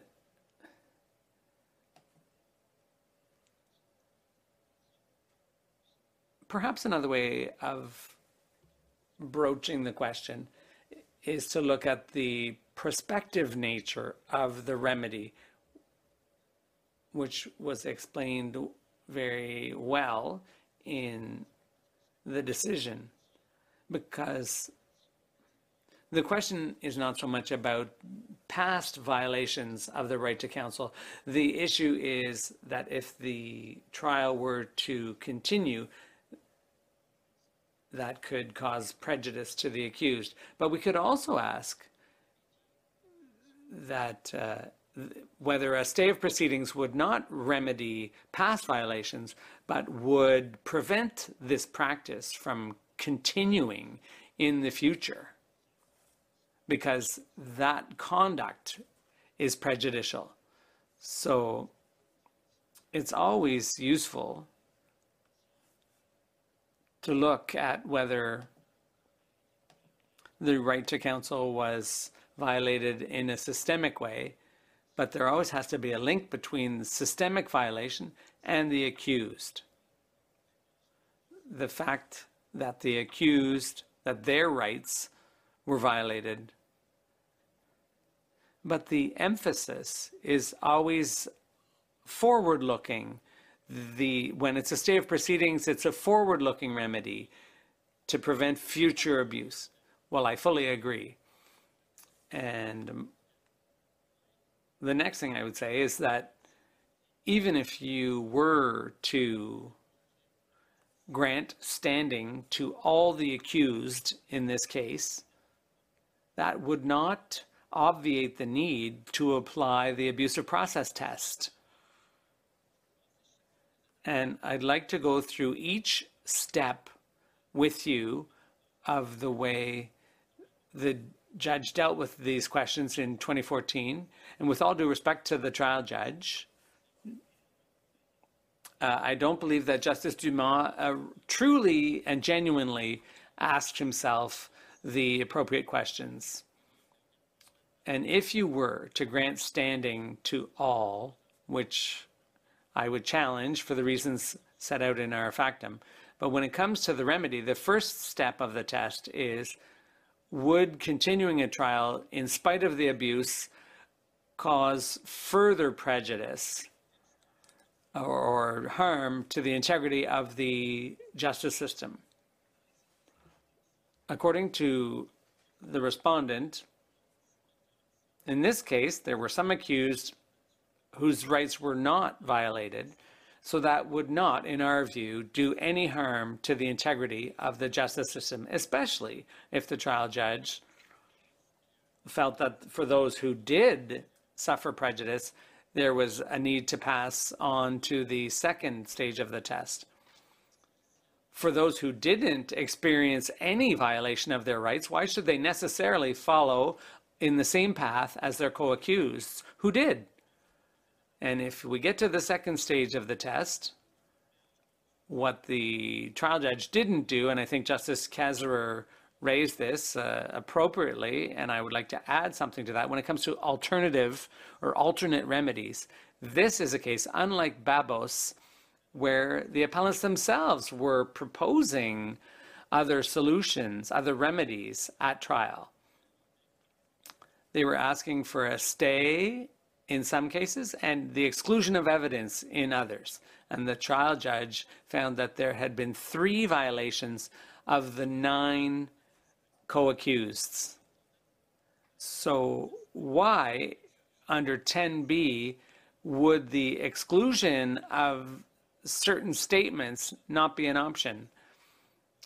And in order to deal with a systemic problem, why would the exclusion of their statements not be sufficient? And if it's insufficient, well, I would say that Babos requires that. Okay. So part of the answer when it comes to the violation of the right to counsel, but there were other alleged violations, and they have a potentially cumulative effect leading to the stay of proceedings. What do you have to say about the other violations? Well, I have 2 things to say. First of all, the requirement for an endorsement on a general warrant, there was no requirement for such an endorsement in this case. The judge didn't do a very extensive analysis at the Court of Appeal, so she departed from ciment indépendant. She distinguished that case. I would go even further, and I would refer you to tab 6. All of these provisions have been repealed because there's no longer any requirement for an endorsement. But in 487.031, it says, if a warrant is issued under section 487.01, .05, or 492, etc., a judge in another province may, on application, endorse the warrant if it may reasonably be expected that it is to be executed in the other province. So the requirement for an endorsement in this case stems from 487.016, which says that the other provisions, relevant provisions, have to be applied. And those provisions require that when a warrant is to be executed in a different territorial district, it requires an endorsement. But what I'm saying is that the requirement for an endorsement, there's a specific provision applying to warrants to be executed in other provinces. So in the former section 47 sub 2, anyway, for this reason, I argue that there's no requirement for an endorsement. So that was not a violation, in fact. And the other point is about notice of secret searches, and then there's the question of the third parties that were not charged. The others knew about the secret searches because of the evidence in this case, but those who were not charged and were the subject of secret searches, well, I wouldn't go so far. I think it's an error. And I think that the requirement to give notice, the people concerned did eventually get notice of the searches. And enough has been done to remedy the situation for the future. And the prejudice in a case like that, well, the notices were eventually sent out. So the other violations, in our view, are minor. And if you don't agree with me across the board, I have to say that of the 31 accused, 11 didn't get notice of the secret searches. 6 did. They found out through unendorsed search warrants. And of those 6 were among the 11 who didn't get notice. So if there was any violation, it really only concerns 11 out of the 31, or even just 5 of the 31. So the Crown has been arguing from the outset that this wasn't done at trial. The question wasn't raised of who was affected by the violations and how. Everyone was put in the same basket. And it all headed toward the most severe remedy available, the atomic bomb, to use the Chief Justice's expression, in a situation where, I'm sorry, there's no precedent in any of the case law I read in preparing for this case. I've never seen a stay in a case like this where no more than a dozen people had their rights breached out of 31. Well, when I asked the question about the trial judge's treatment of alternate remedies, he brought me to the end of the trial decision, your friend, Mr. Desjardins. Paragraph 213, and which deals with Babos and the rule that requires a determination whether there are lesser remedies available that would allow the justice system to dissociate itself sufficiently from the police conduct. And at paragraph 221, the trial judge said that most of the prejudice caused would continue in the future, and he found only a stay of proceedings would be sufficient to remedy the situation. So in Mr. Desjardins' view, it's implicit that all the alternatives were ruled out, if you read between the lines. Well, I don't accept that way of applying Babos for 2 reasons. It'll take a few minutes for me to explain, but I will explain Justice Laver's reasoning in Babos.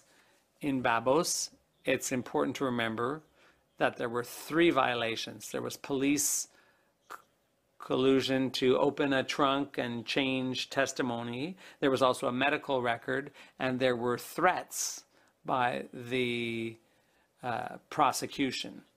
The Crown made threats, and Justice Laver said there was no connection between the 3 violations. They had to be examined separately.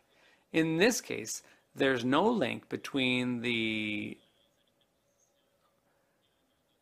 3 alleged violations, i.e. the 10B, the notice of secret searches, and the endorsement. But if we go even further with Justice Laver's analysis and Babos, he said, another reason why I'm analyzing them separately is because the first allegation about the medical record and that these things would never get to the 3rd stage, the first 2 violations. So he analyzed them separately. And it was just the threats by the Crown that were capable of leading to a stay, that warranted a stay.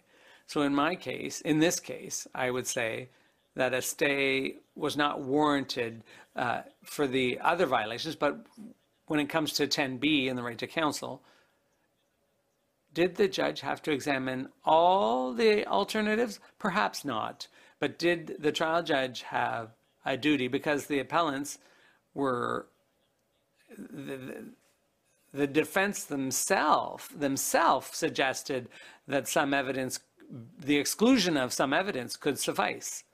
So I'm just extrapolating here. Perhaps there could have been stays ordered in the more serious, the case of the more serious violations, but not in the others. Why couldn't there be a variety of remedies tailored to the situation of each accused?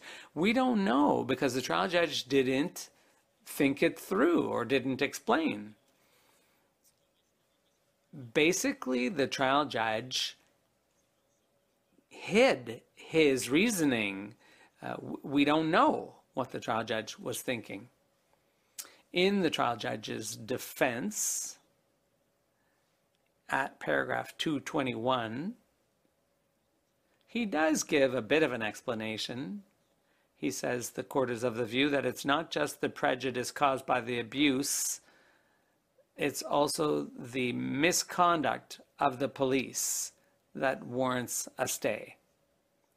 So he's implying that the systemic practice would continue if he didn't use the atomic bomb remedy, to repeat that expression. Anything less would not do the job, in his view. Well, that's what brings me to the third part of my argument, which is what justified the atomic bomb remedy here? So I'll get to 10B. With all due respect, 60D and paragraph 60D and so forth are not obiter. It said I could have simply found that there was standing, but because there were errors in law regarding right to counsel, I need to look into this. So we disagree that there was systemic violation of right to counsel, and we agree with Justice Uggs that the trial judge erred in law. And I will make 6 points. But in these 6 points, I do not aim to prove that the first reasonable opportunity to call a lawyer is always immediately or always at the police station. I bring them up to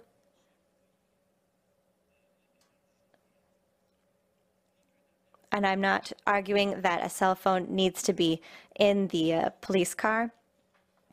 Rather, I raise these points to say that the cases vary and that the circumstances of each accused are essential. So of my 6 points, the first is in regards to Strachan. In that decision, my colleague referred to it earlier, so I agree there is systemic violation in Strachan. But what is not said is when did that violation happen.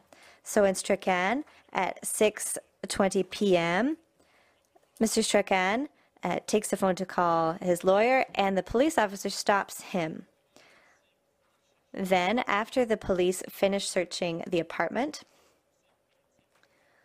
and the third parties have left, 40 minutes later,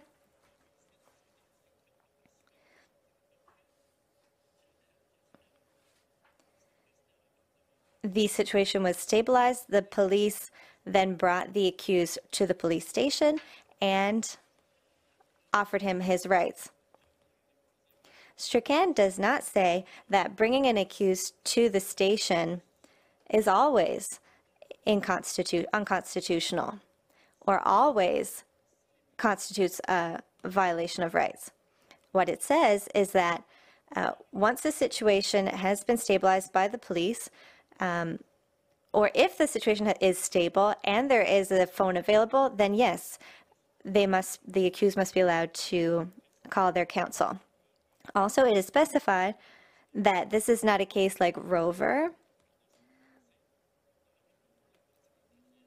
In Rover, the Ontarian practice was to wait until the end of the search to allow the right to counsel, so that the accused did not call an accomplice. And here, the accused are brought to the police station to make a call confidentially, because there's a search ongoing at the house and there is no phone available. I might be corrected, but the police would say that given the circumstances, the most prudent way to facilitate right to counsel was to wait so it could be done confidentially. And it looks like confidentiality was not taken into account for by Judge Dumas. Then the Ontario Court of Appeal ruled that to protect the confidentiality of the call, an accused could be brought to the police station. And what happened in that case? There was a warranted arrest. There is a search, and the accused is brought to the police station to have a confidential phone call. The Court of Appeal of Ontario said there was no violation. So in our case here, should we look at the same facts and rule that there is systemic violation? Sometimes in our case, the accused had to wait 10 or 20 minutes, but the accused were brought to the station. In 2022, the Northwest Territories Court of Appeal saw a case with similar circumstances. There was no phone network, so the call to counsel was made at the station, and this was deemed to be reasonable. That was the first reasonable opportunity. The police had not brought a phone, and I'd like to make a comment on confidentiality. It is important.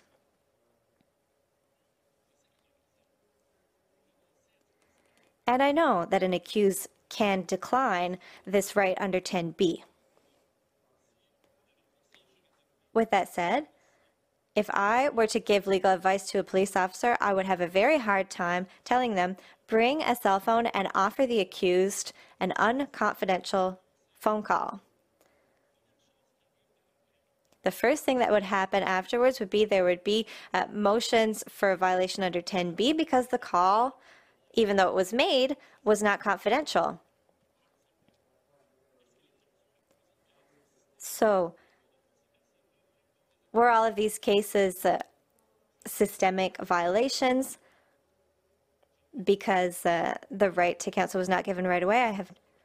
I would like to speak to this case.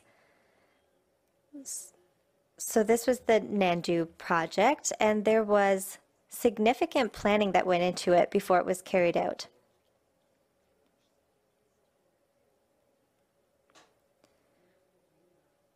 Regarding the right to phoning a lawyer on site, what was the planning here? Because Officer Toussaint said he did not issue that type of directive.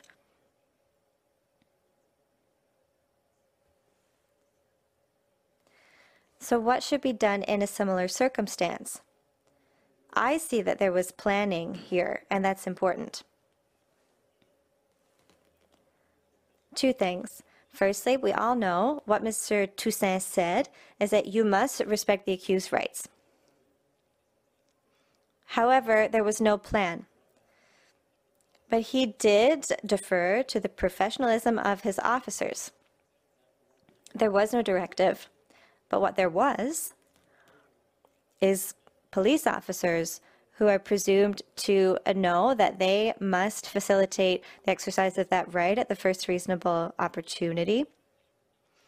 There was a Taylor decision that had been handed down 18 months before, and the court had specified whether or not police needed to provide their personal cell phone. The court said no.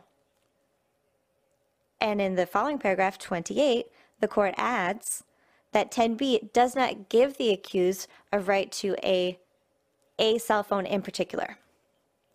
So, planning for a phone call on site, unless the officer was to offer a confidential or non-confidential or semi-confidential call, well, I would say the circumstances vary. The officer doesn't know if there's a concealed weapon, so the police officers instead prepared the police station such that it was possible to facilitate the exercise of that right as soon as possible after having brought the accused to the station. Would it have been easier to make a room in the house secure in order to provide that phone call? Well, firstly, you need a phone, but the accused's phone and all of their transactions happen by phone have all been seized. Are the police officers obligated to offer up their phone or bring along a phone? The first reasonable opportunity is tricky to plan in advance because the officers don't know if there will be a phone on the premises or not. They don't know if a person is going to waive their confidentiality or not. If the phone call happens in a room, they will still be being monitored by the officers. But it seems they were presuming that they would agree to wait. It seems that it was necessary to operationalize the exercise of the right. Yes, certainly. And the way that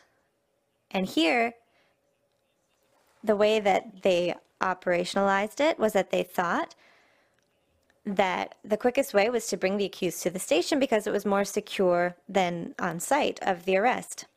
In the first group, Frederick Thompson lives 100 meters away from the station. So isn't that more reasonable than to give him the call at the site of the arrest? Another accused lived 3 to 5 minute drive at 1.4 kilometers from the station. So what's more reasonable there? These, I beg your pardon, are questions that the trial judge should have ruled on but did not rule on because he grouped all these accused together in the same basket. And to determine this,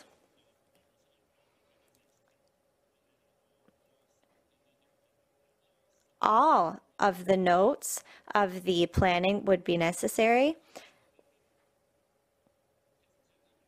because we only have extracts of it. And if the judge had included more detail, we could debate this more clearly. But that's the best argument I can give you. Were the police's plans the best solution? I don't know. And in each case, was the accused's rights violated? I don't believe so. And does this situation represent systemic violation? I am not convinced.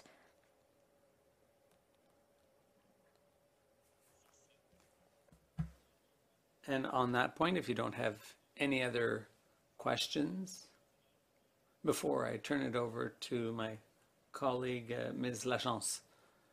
Yes, I have a question. The Court of Appeal ordered a new trial and a new hearing of the motion. Do you have any submissions to make about the relief sought and about this court's, what this court could do potentially if we were to reject the appeal? If the appeal were to be dismissed, I would ask this court, my submissions are the following.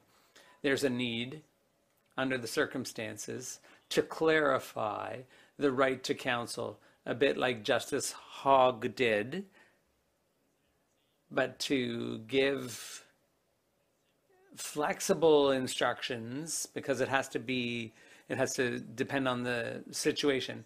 But as something that's clearer, because I've read hundreds of decisions on 10B in the recent weeks, and there's quite a bit of variation.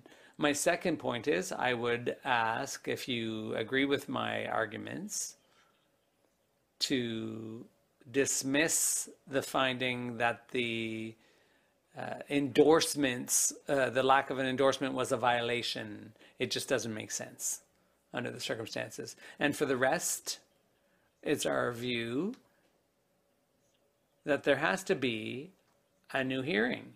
We don't want to strip the accused of their right to allege a violation and to argue that as they please, depending on whether this court finds that there's an individual or a group standing to allege an abusive process.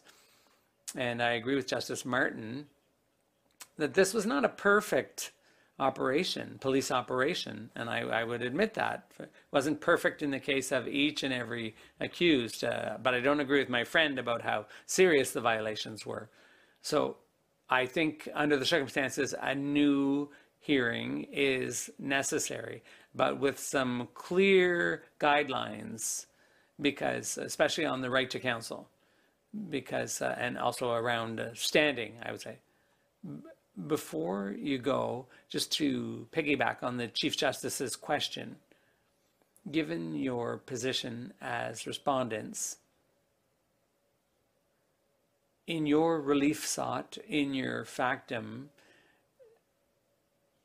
are we entitled to rule on one of the questions which logically would be part of the new hearing? Would be for the new hearing at the Superior Court, the new trial. Well, maybe not decide, but at least give some legal guidance, some clarification of the law. Because Section 487, this requirement for an endorsement is a thing of the past. It was repealed a long time ago, that provision, in 2009. Way back then. And maybe I'm not allowed to ask for this. I'm thinking aloud here, but a bit of guidance on that. Well, I don't think it would be a good use of court resources to have the trial judge revisit that question. But I probably would have had to cross appeal on that issue now that I think of it. Yeah, that's probably... As respondent, I probably should have cross-appealed on that point. If that's all, I'll turn it over to my colleague now.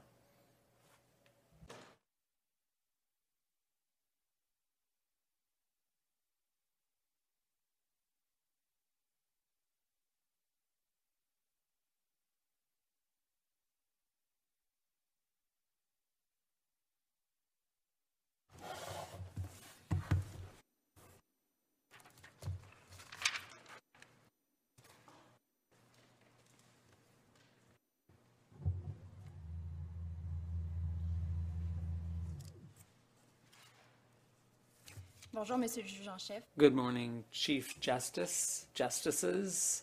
I'll be brief on the second question. The parties agreed that the judgment for Group 1 would also apply to Groups 2, 3, and 4.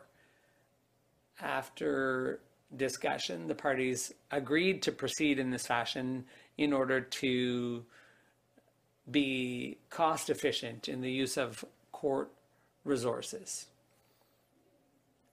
And although the respondent didn't agree with the trial judge's decision, we had to recognize that the same evidence and same arguments would lead inevitably to the same result. So trying to get a different decision on the same facts would have been a waste of court resources. Obviously, the respondent acknowledges the importance of respecting one's commitments to the other parties. But in this case, the respondents have been completely consistent in their positioning, and it's the appellants who are trying to revisit what actually happened. The appellants would have these cases assessed as a group with everyone lumped together rather than individualized analysis. But the evidence looked like it was going to be identical for all four groups. And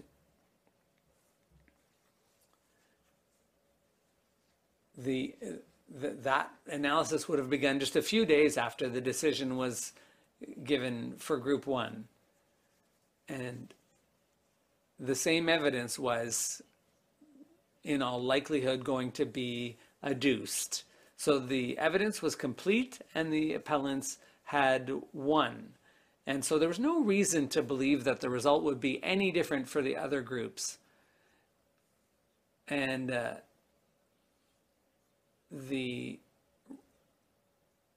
appellants knew what the respondents would argue on standing. They knew that standing was an issue, that standing was in dispute, and those were fully argued. The agreement between the parties, it was not done without or entered into without any formality. There were 4 points agreed on, and that was recorded. And 2 of those statements said that the evidence for group 1 would be adduced or put on the record for groups 2, 3, and 4. The 4th statement provided that it was without waiving their right to appeal. This deal was struck without renouncing or waiving anyone's right to appeal. So the decision went against the respondent, and that is why we appealed.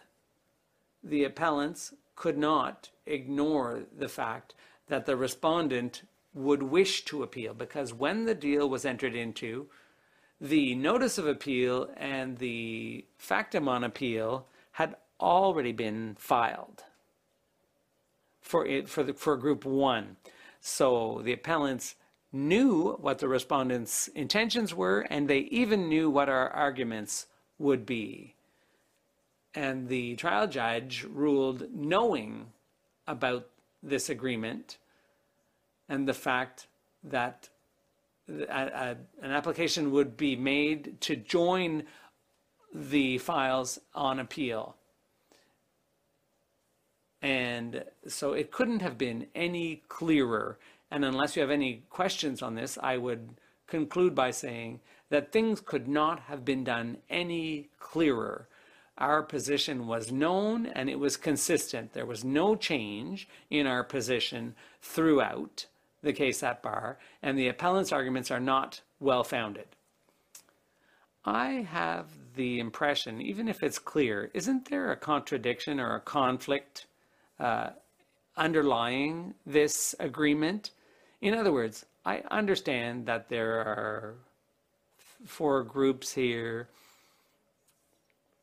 but if it's necessary in the first group to have a specific and individualized analysis, how can the individual rights and the individual evidence of the members of group 1, how can that just be transposed onto members in groups 2, 3, and 4? I don't get that. Well, I would answer in 2 parts. The evidence applied to the whole group,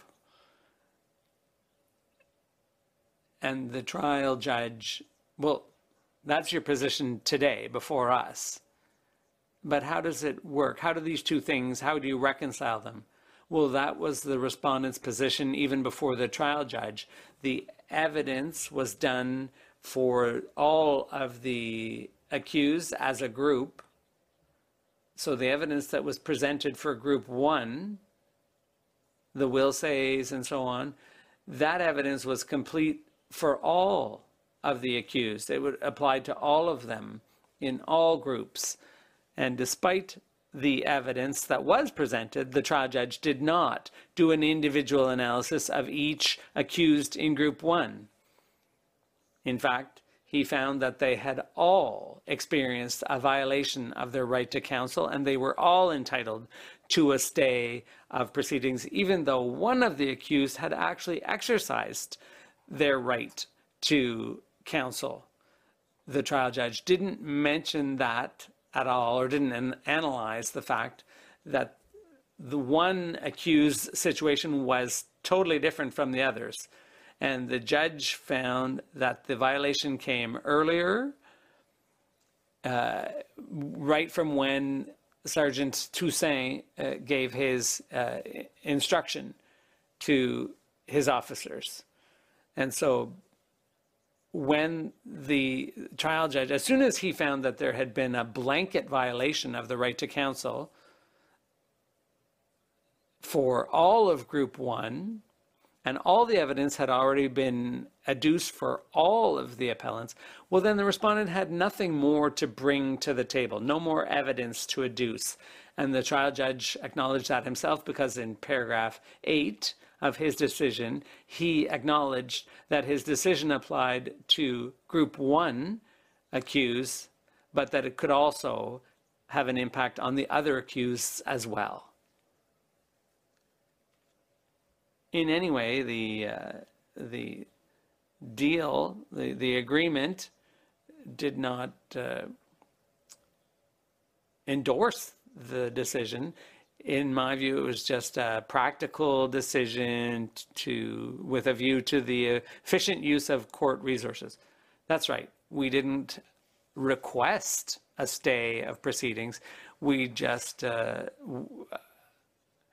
asked that the reasoning for Group 1 apply to the other groups too. And the judge said that the facts might vary, but it would be harder to convince him that the law, that he would arrive at any other decision at law in the other cases. Thank you, counsel. Thank you. Mr. Stanton. Good day. At trial and at appeal, the main issue was clearly identified: the application or the enforcement of 10B, right to counsel. However, for standing, the trial judge mistakenly erred in law, and at the appeal level, 10B falls under residual category. To help this court, the Director of Public Prosecutions has 2 points. First, 10B of the Charter must apply when there is specific violation of right to counsel. And 2, under the Charter, it is necessary for there to be violation of a personal right. So first, when there's a specific Charter breach, this court has told us that the specific violation is important. This court has said that 11B can be used, and that the preferred way to analyze cases of double jeopardy, we can look to 11H. 10B is specific, and its objective is to ensure the fairness of trials. So it is not necessary to look to abusive process here.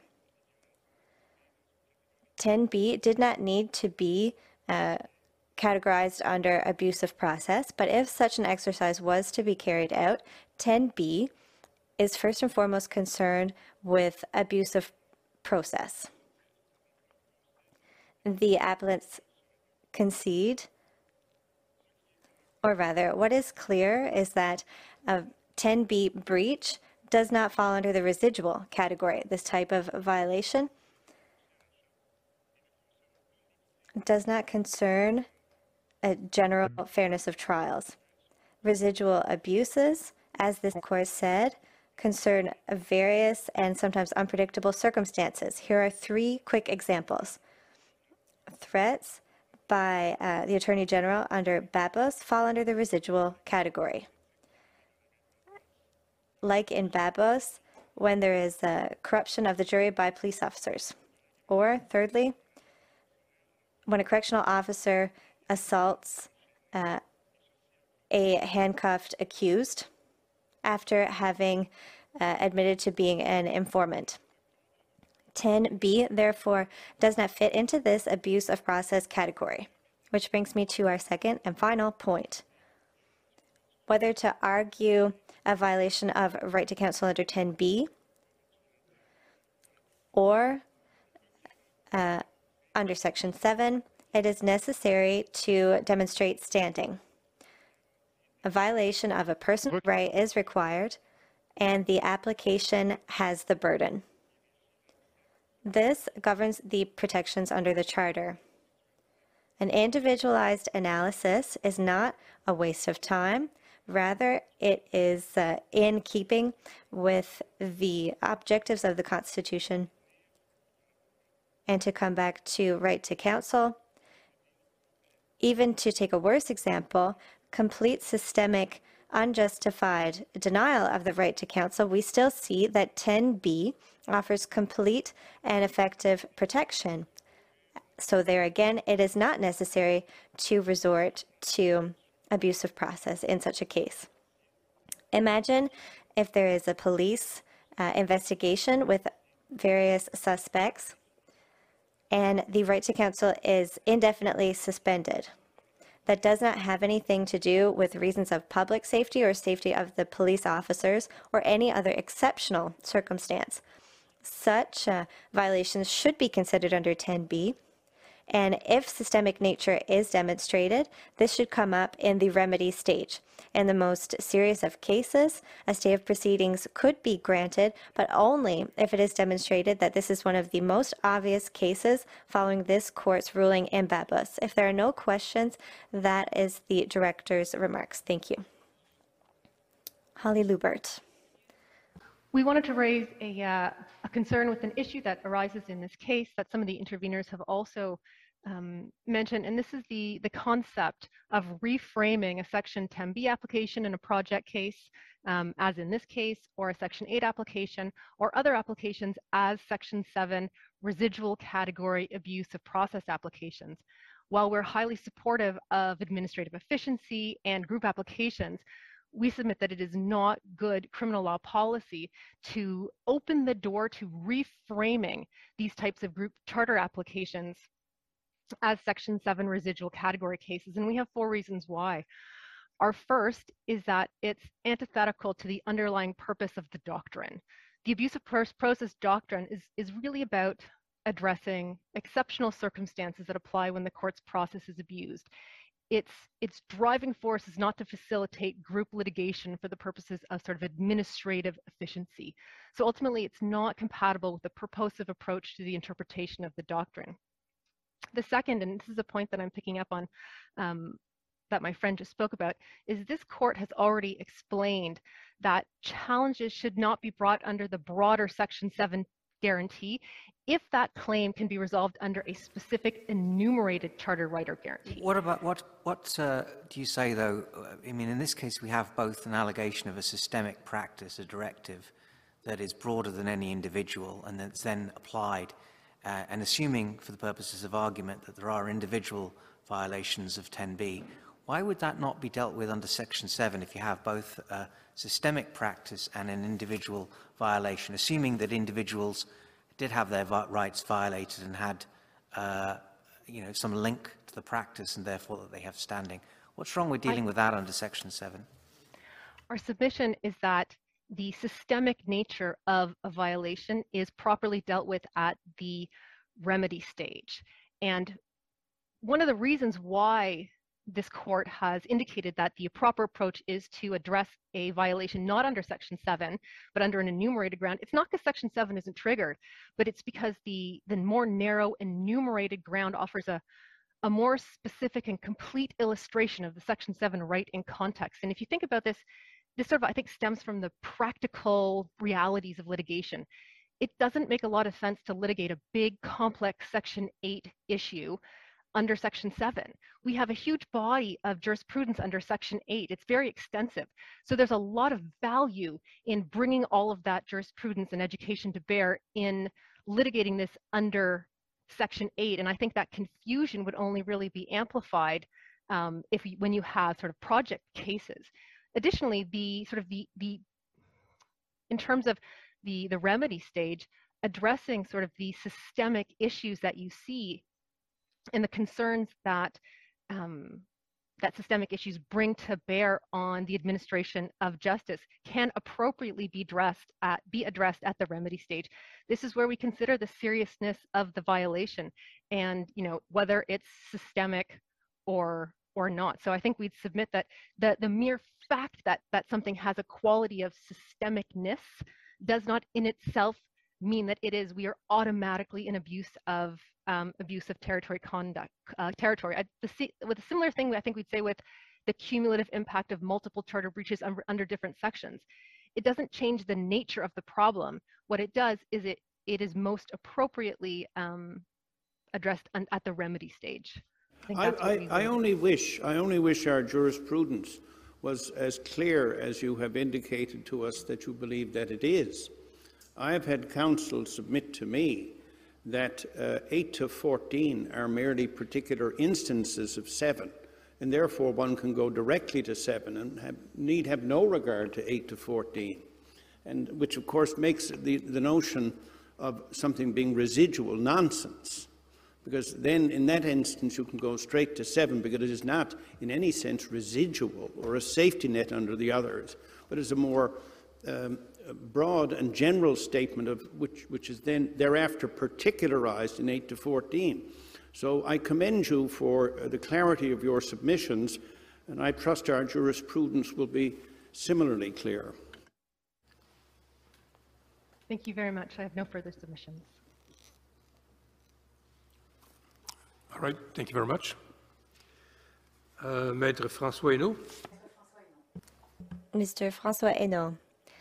Chief Justice, Justices, the case before us is an interesting opportunity for the court to reaffirm certain things to do with standing required under 24(1) of the Charter, and particularly in a case such as this, that is, where a remedy is sought given to facts are applied differently to different cases. Regarding 24(1) of the Charter, first of all, we know that it must be interpreted purposively, which means in the most generous way possible, so that it is compatible with realizing its objective without exceeding its objective. And in the past years, we've seen that identifying the objectives of the Charter must begin with analyzing its text. And this has been mentioned before, in this case, that Section 24(1) is not ambiguous regarding who it is available to. It is for anyone who is a victim of a violation of their rights. And afterwards, it must be determined whether or not there was a violation against that individual, which means we have to look at the circumstances of the individual. This court has repeated that 24(1) is an entirely personal remedy, and that anyone resorting to it must have had a personal violation of their own rights. What we wish to confirm today is anyone who wishes to seek a remedy under 24(1) must first show that their own rights were breached in a given situation, and that individual must act alone in seeking the remedy. In a criminal situation, in such a situation, it is necessary to assess the evidence, and whether the evidence truly makes it possible to find that each of the individuals really did suffer a breach of their rights. And after that second step, the appropriate and just remedy can be determined for each of the individuals. There's something else we wish to highlight because it has come up a number of times, and that is the systemic nature of a problem and what its impact is. We say that even if a problem is characterized as systemic, that does not mean that it is not necessary to first determine if the parties who are invoking 24-1 of the Charter themselves were victim of the alleged breach. And I also believe that it's important not to forget an important point, that there must be a violation of a fundamental right or freedom as concerns and the demonstration of a violation means that it's important to check not only if there was a government conduct that was inappropriate, but also whether that conduct had a sufficient causal link with the alleged violation and the effect of the violation of rights. Mr. Hénault, what is the importance of a finding of systemic nature if this same analysis is being made of the system? What is the purpose of that? When the breach is a systemic, this is important in determining what the appropriate and just remedy is. We believe that if a problem is systemic, it can play a role in determining the appropriate remedy. Can it have an impact on the analysis of the impact of the breach under Section 7? We say that if so, it would be, for example, regarding a residual category of abusive process in a context where the systemic nature leads us to believe that the integrity of the justice system was truly undermined by police conduct. So here, yes, we say that it is important on the determination of the remedy. Thank you. Mika Rankin. Yes. Good morning, or I should say, I think good afternoon now, Chief Justice, Justices. The Attorney General of British Columbia has intervened in this appeal to address the question of standing under Section 24(1) of the Charter.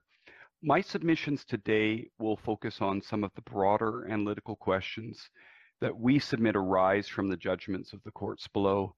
And as explained in our factum, we argue that the trial judge's reasons in this case exemplify three emerging or developing trends in the abuse of process jurisprudence, which we say are problematic for a variety of reasons.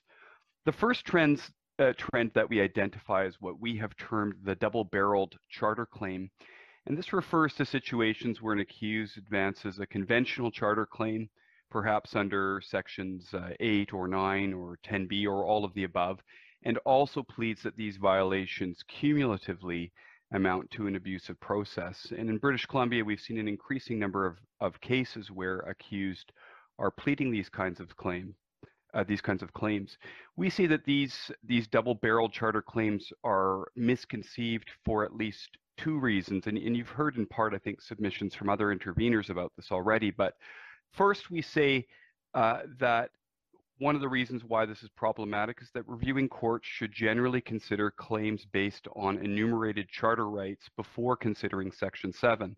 And we submit that this court's jurisprudence supports that. With respect to the residual category of the abuse of process doctrine, we would point, as did Maître Abran, to paragraph 73 of the O'Connor decision, where the court says that the residual category does not relate to impairing other procedural rights enumerated in the Charter. And of course, there are many other cases where this court has made that point. The second problem we say with this kind of double-barreled claim is that there's nothing to be gained from it. At least, I'll come to address standing in a moment, but nothing legitimate to be gained from it.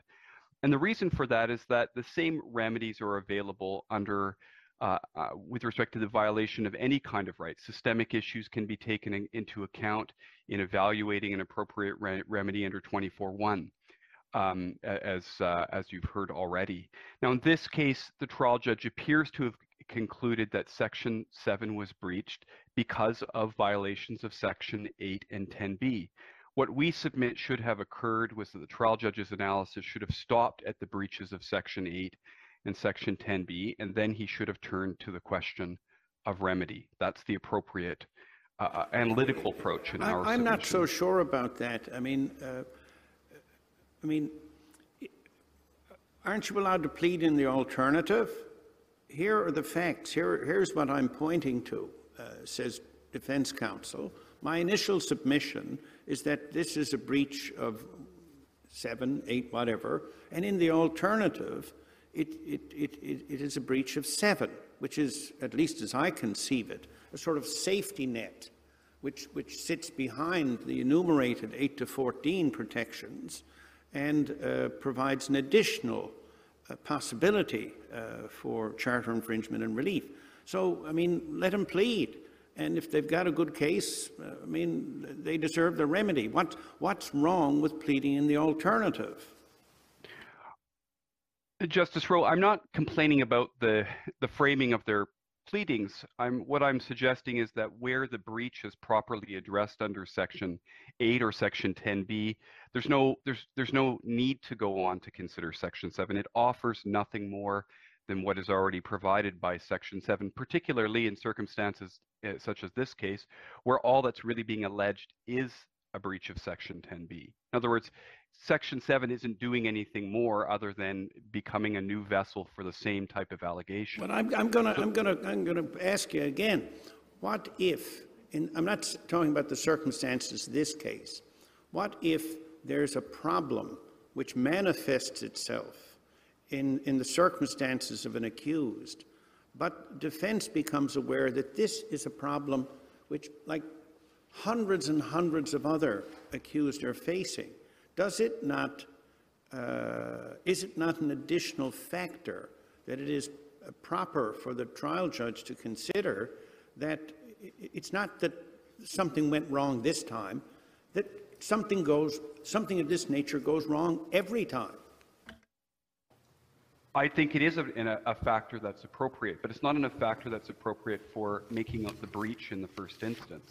In my submission, where there is a broader, there's evidence of broader systematic or systemic violations, then it ought to be taken into account in determining the appropriateness of a remedy under Section 24-1, but not in establishing a breach based upon what eventually ends up happening is that the breach is a person asserting the availability of a remedy for the breach of other people's rights.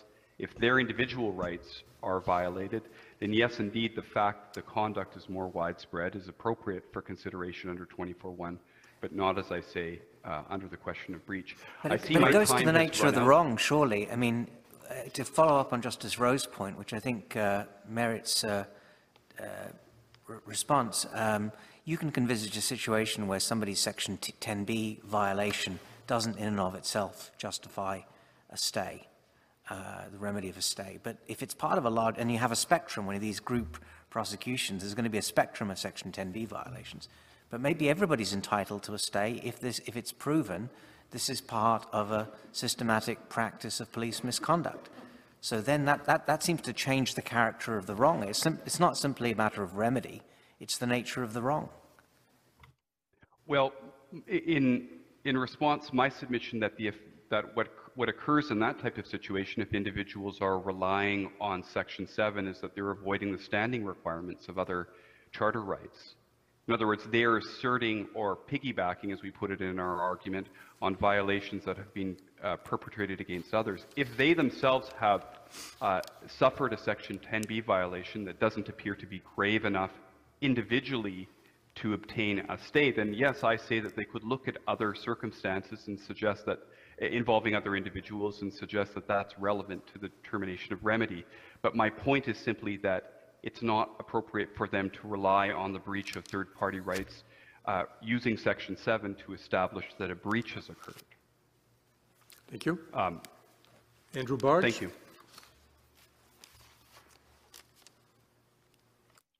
Good afternoon, Chief Justice and Justices. Alberta intervened also on the issue of standing in this case, and the angle that I've tried to take in approaching that question is to consider the public interest and ask how does a potential expansion of the test for standing affect policy questions.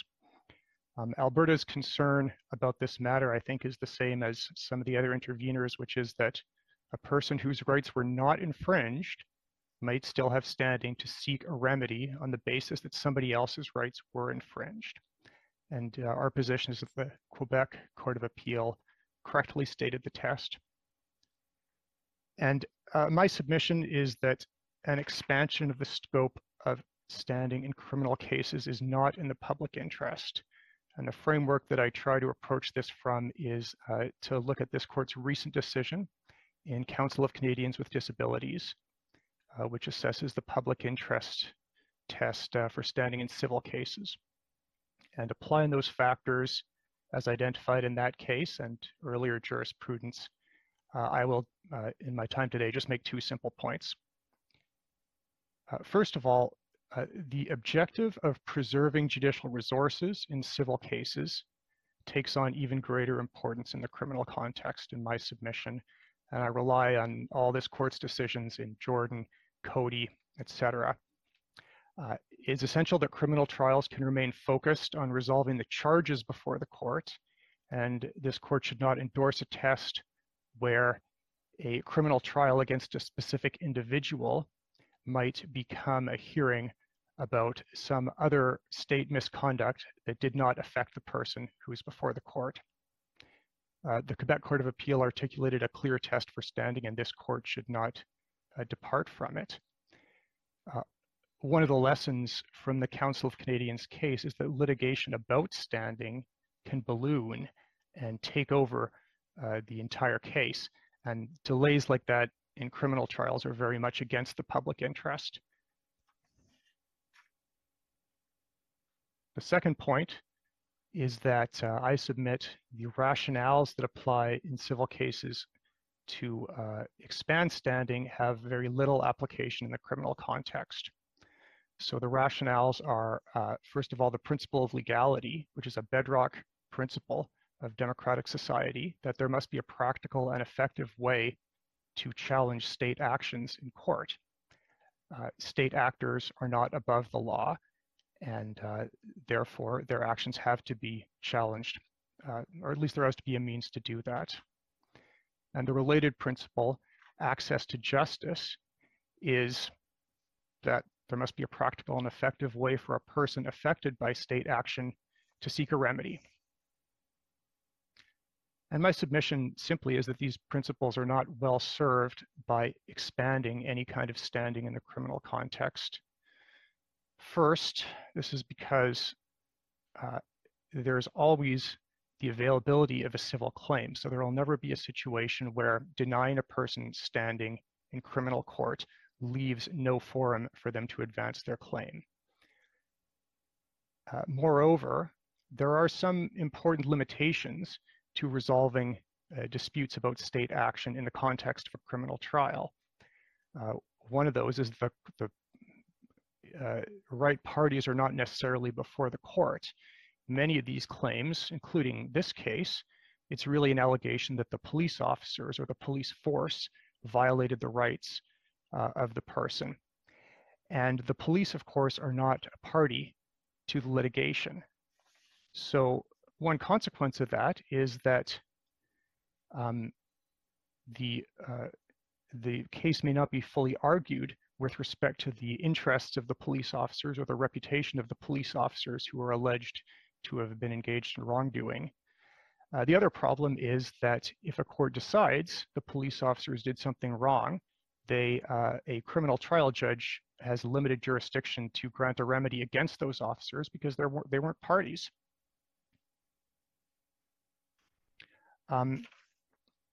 Finally, part of the public interest, as I understand it, is the idea that there should be a public hearing so the public can know the truth about what happened and whether these state actors were involved in wrongdoing or not. And the problem with doing that in a criminal trial is that, one of the problems is that the Crown at any time may simply stay the proceedings and end that inquiry. So, subject to any questions, those are my submissions. Thank you. Thank you very much. Desjardins, réplique. Mr. Desjardins, on reply.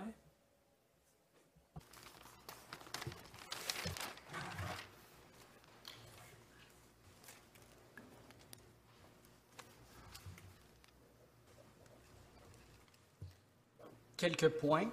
Just a few points. First, because Martel was filed in evidence at trial at tab B, page 79, you'll see that at the court's invitation or request, this was entered as an exhibit in evidence. So the Martel decision was on the record, was filed in this case. Secondly, on the finding of fact that there was systemic violation, that finding of fact that was not subject to any palpable or overriding error. Paragraph 183, where the trial judge talks about a police attitude and a systemic refusal to apply the Charter of Rights and court decisions when it came to the exercise of the right to counsel. And there are other passages in the trial decision to the same effect. Another thing, to draw a parallel between the methodology adopted in the Ontario Court of Appeal decisions, methodology in the Thompson case, in order to establish a systemic violation, with where it was the practice of a police force, the same police force in more than one case, and you'll find this in paragraph 70 of the Ontario Court of Appeal decisions, where they cite the Trombley decision and the Freddie decision, which cites Freddie in paragraph 41. They say, this is where the system's responsibility kicks in. All of this 20 years after a number of other decisions which bear on right to counsel. After a whole string of decisions from the Quebec court where the police refused to allow an accused to use their cell phone, and years after the Taylor decision. Another thing, I think it would be a very slippery slope to compromise the exercise of the right to counsel under 10B by using a panacea by saying that the call might not have been confidential on the site. It's not up to the police. They don't have the constitutional right to contact a lawyer without delay. And 10B is quite clear on this. 10B says, the right to the assistance of a lawyer without delay and to be informed of that right. So the first part of 10B is the right without delay. Obviously, the accused can waive that right.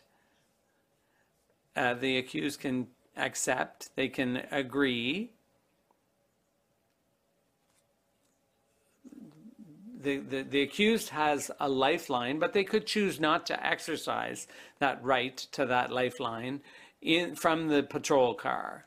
So it says, yeah, to retain and instruct counsel without delay and to be informed of that right. So you can't always use confidentiality as a shield to justify conduct that actually frustrates the right and does not allow the right to counsel to be exercised until the accused is brought to the police station. And here, I think the respondents' submissions are disconnected from the fact that the trial judge here found that the circumstances were not taken into account. And if the circumstances allowing for access to counsel were not considered by the police, then this is a violation of the second part of 10B.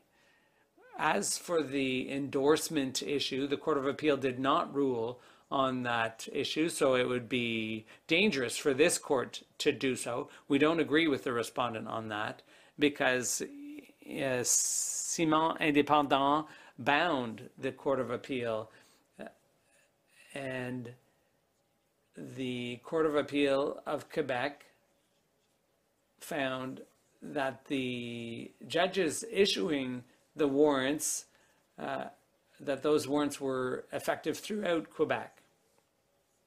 And when it came to Group 1, the police officers, the officers dealing with Group 1 did testify, but the other officers did not for Groups 2 to 4. Those are my submissions. Thank you. Thank you, Mr. Desjardins, and I'd like to thank all counsel for their arguments. The court will reserve judgment. Thank you very much. Good afternoon.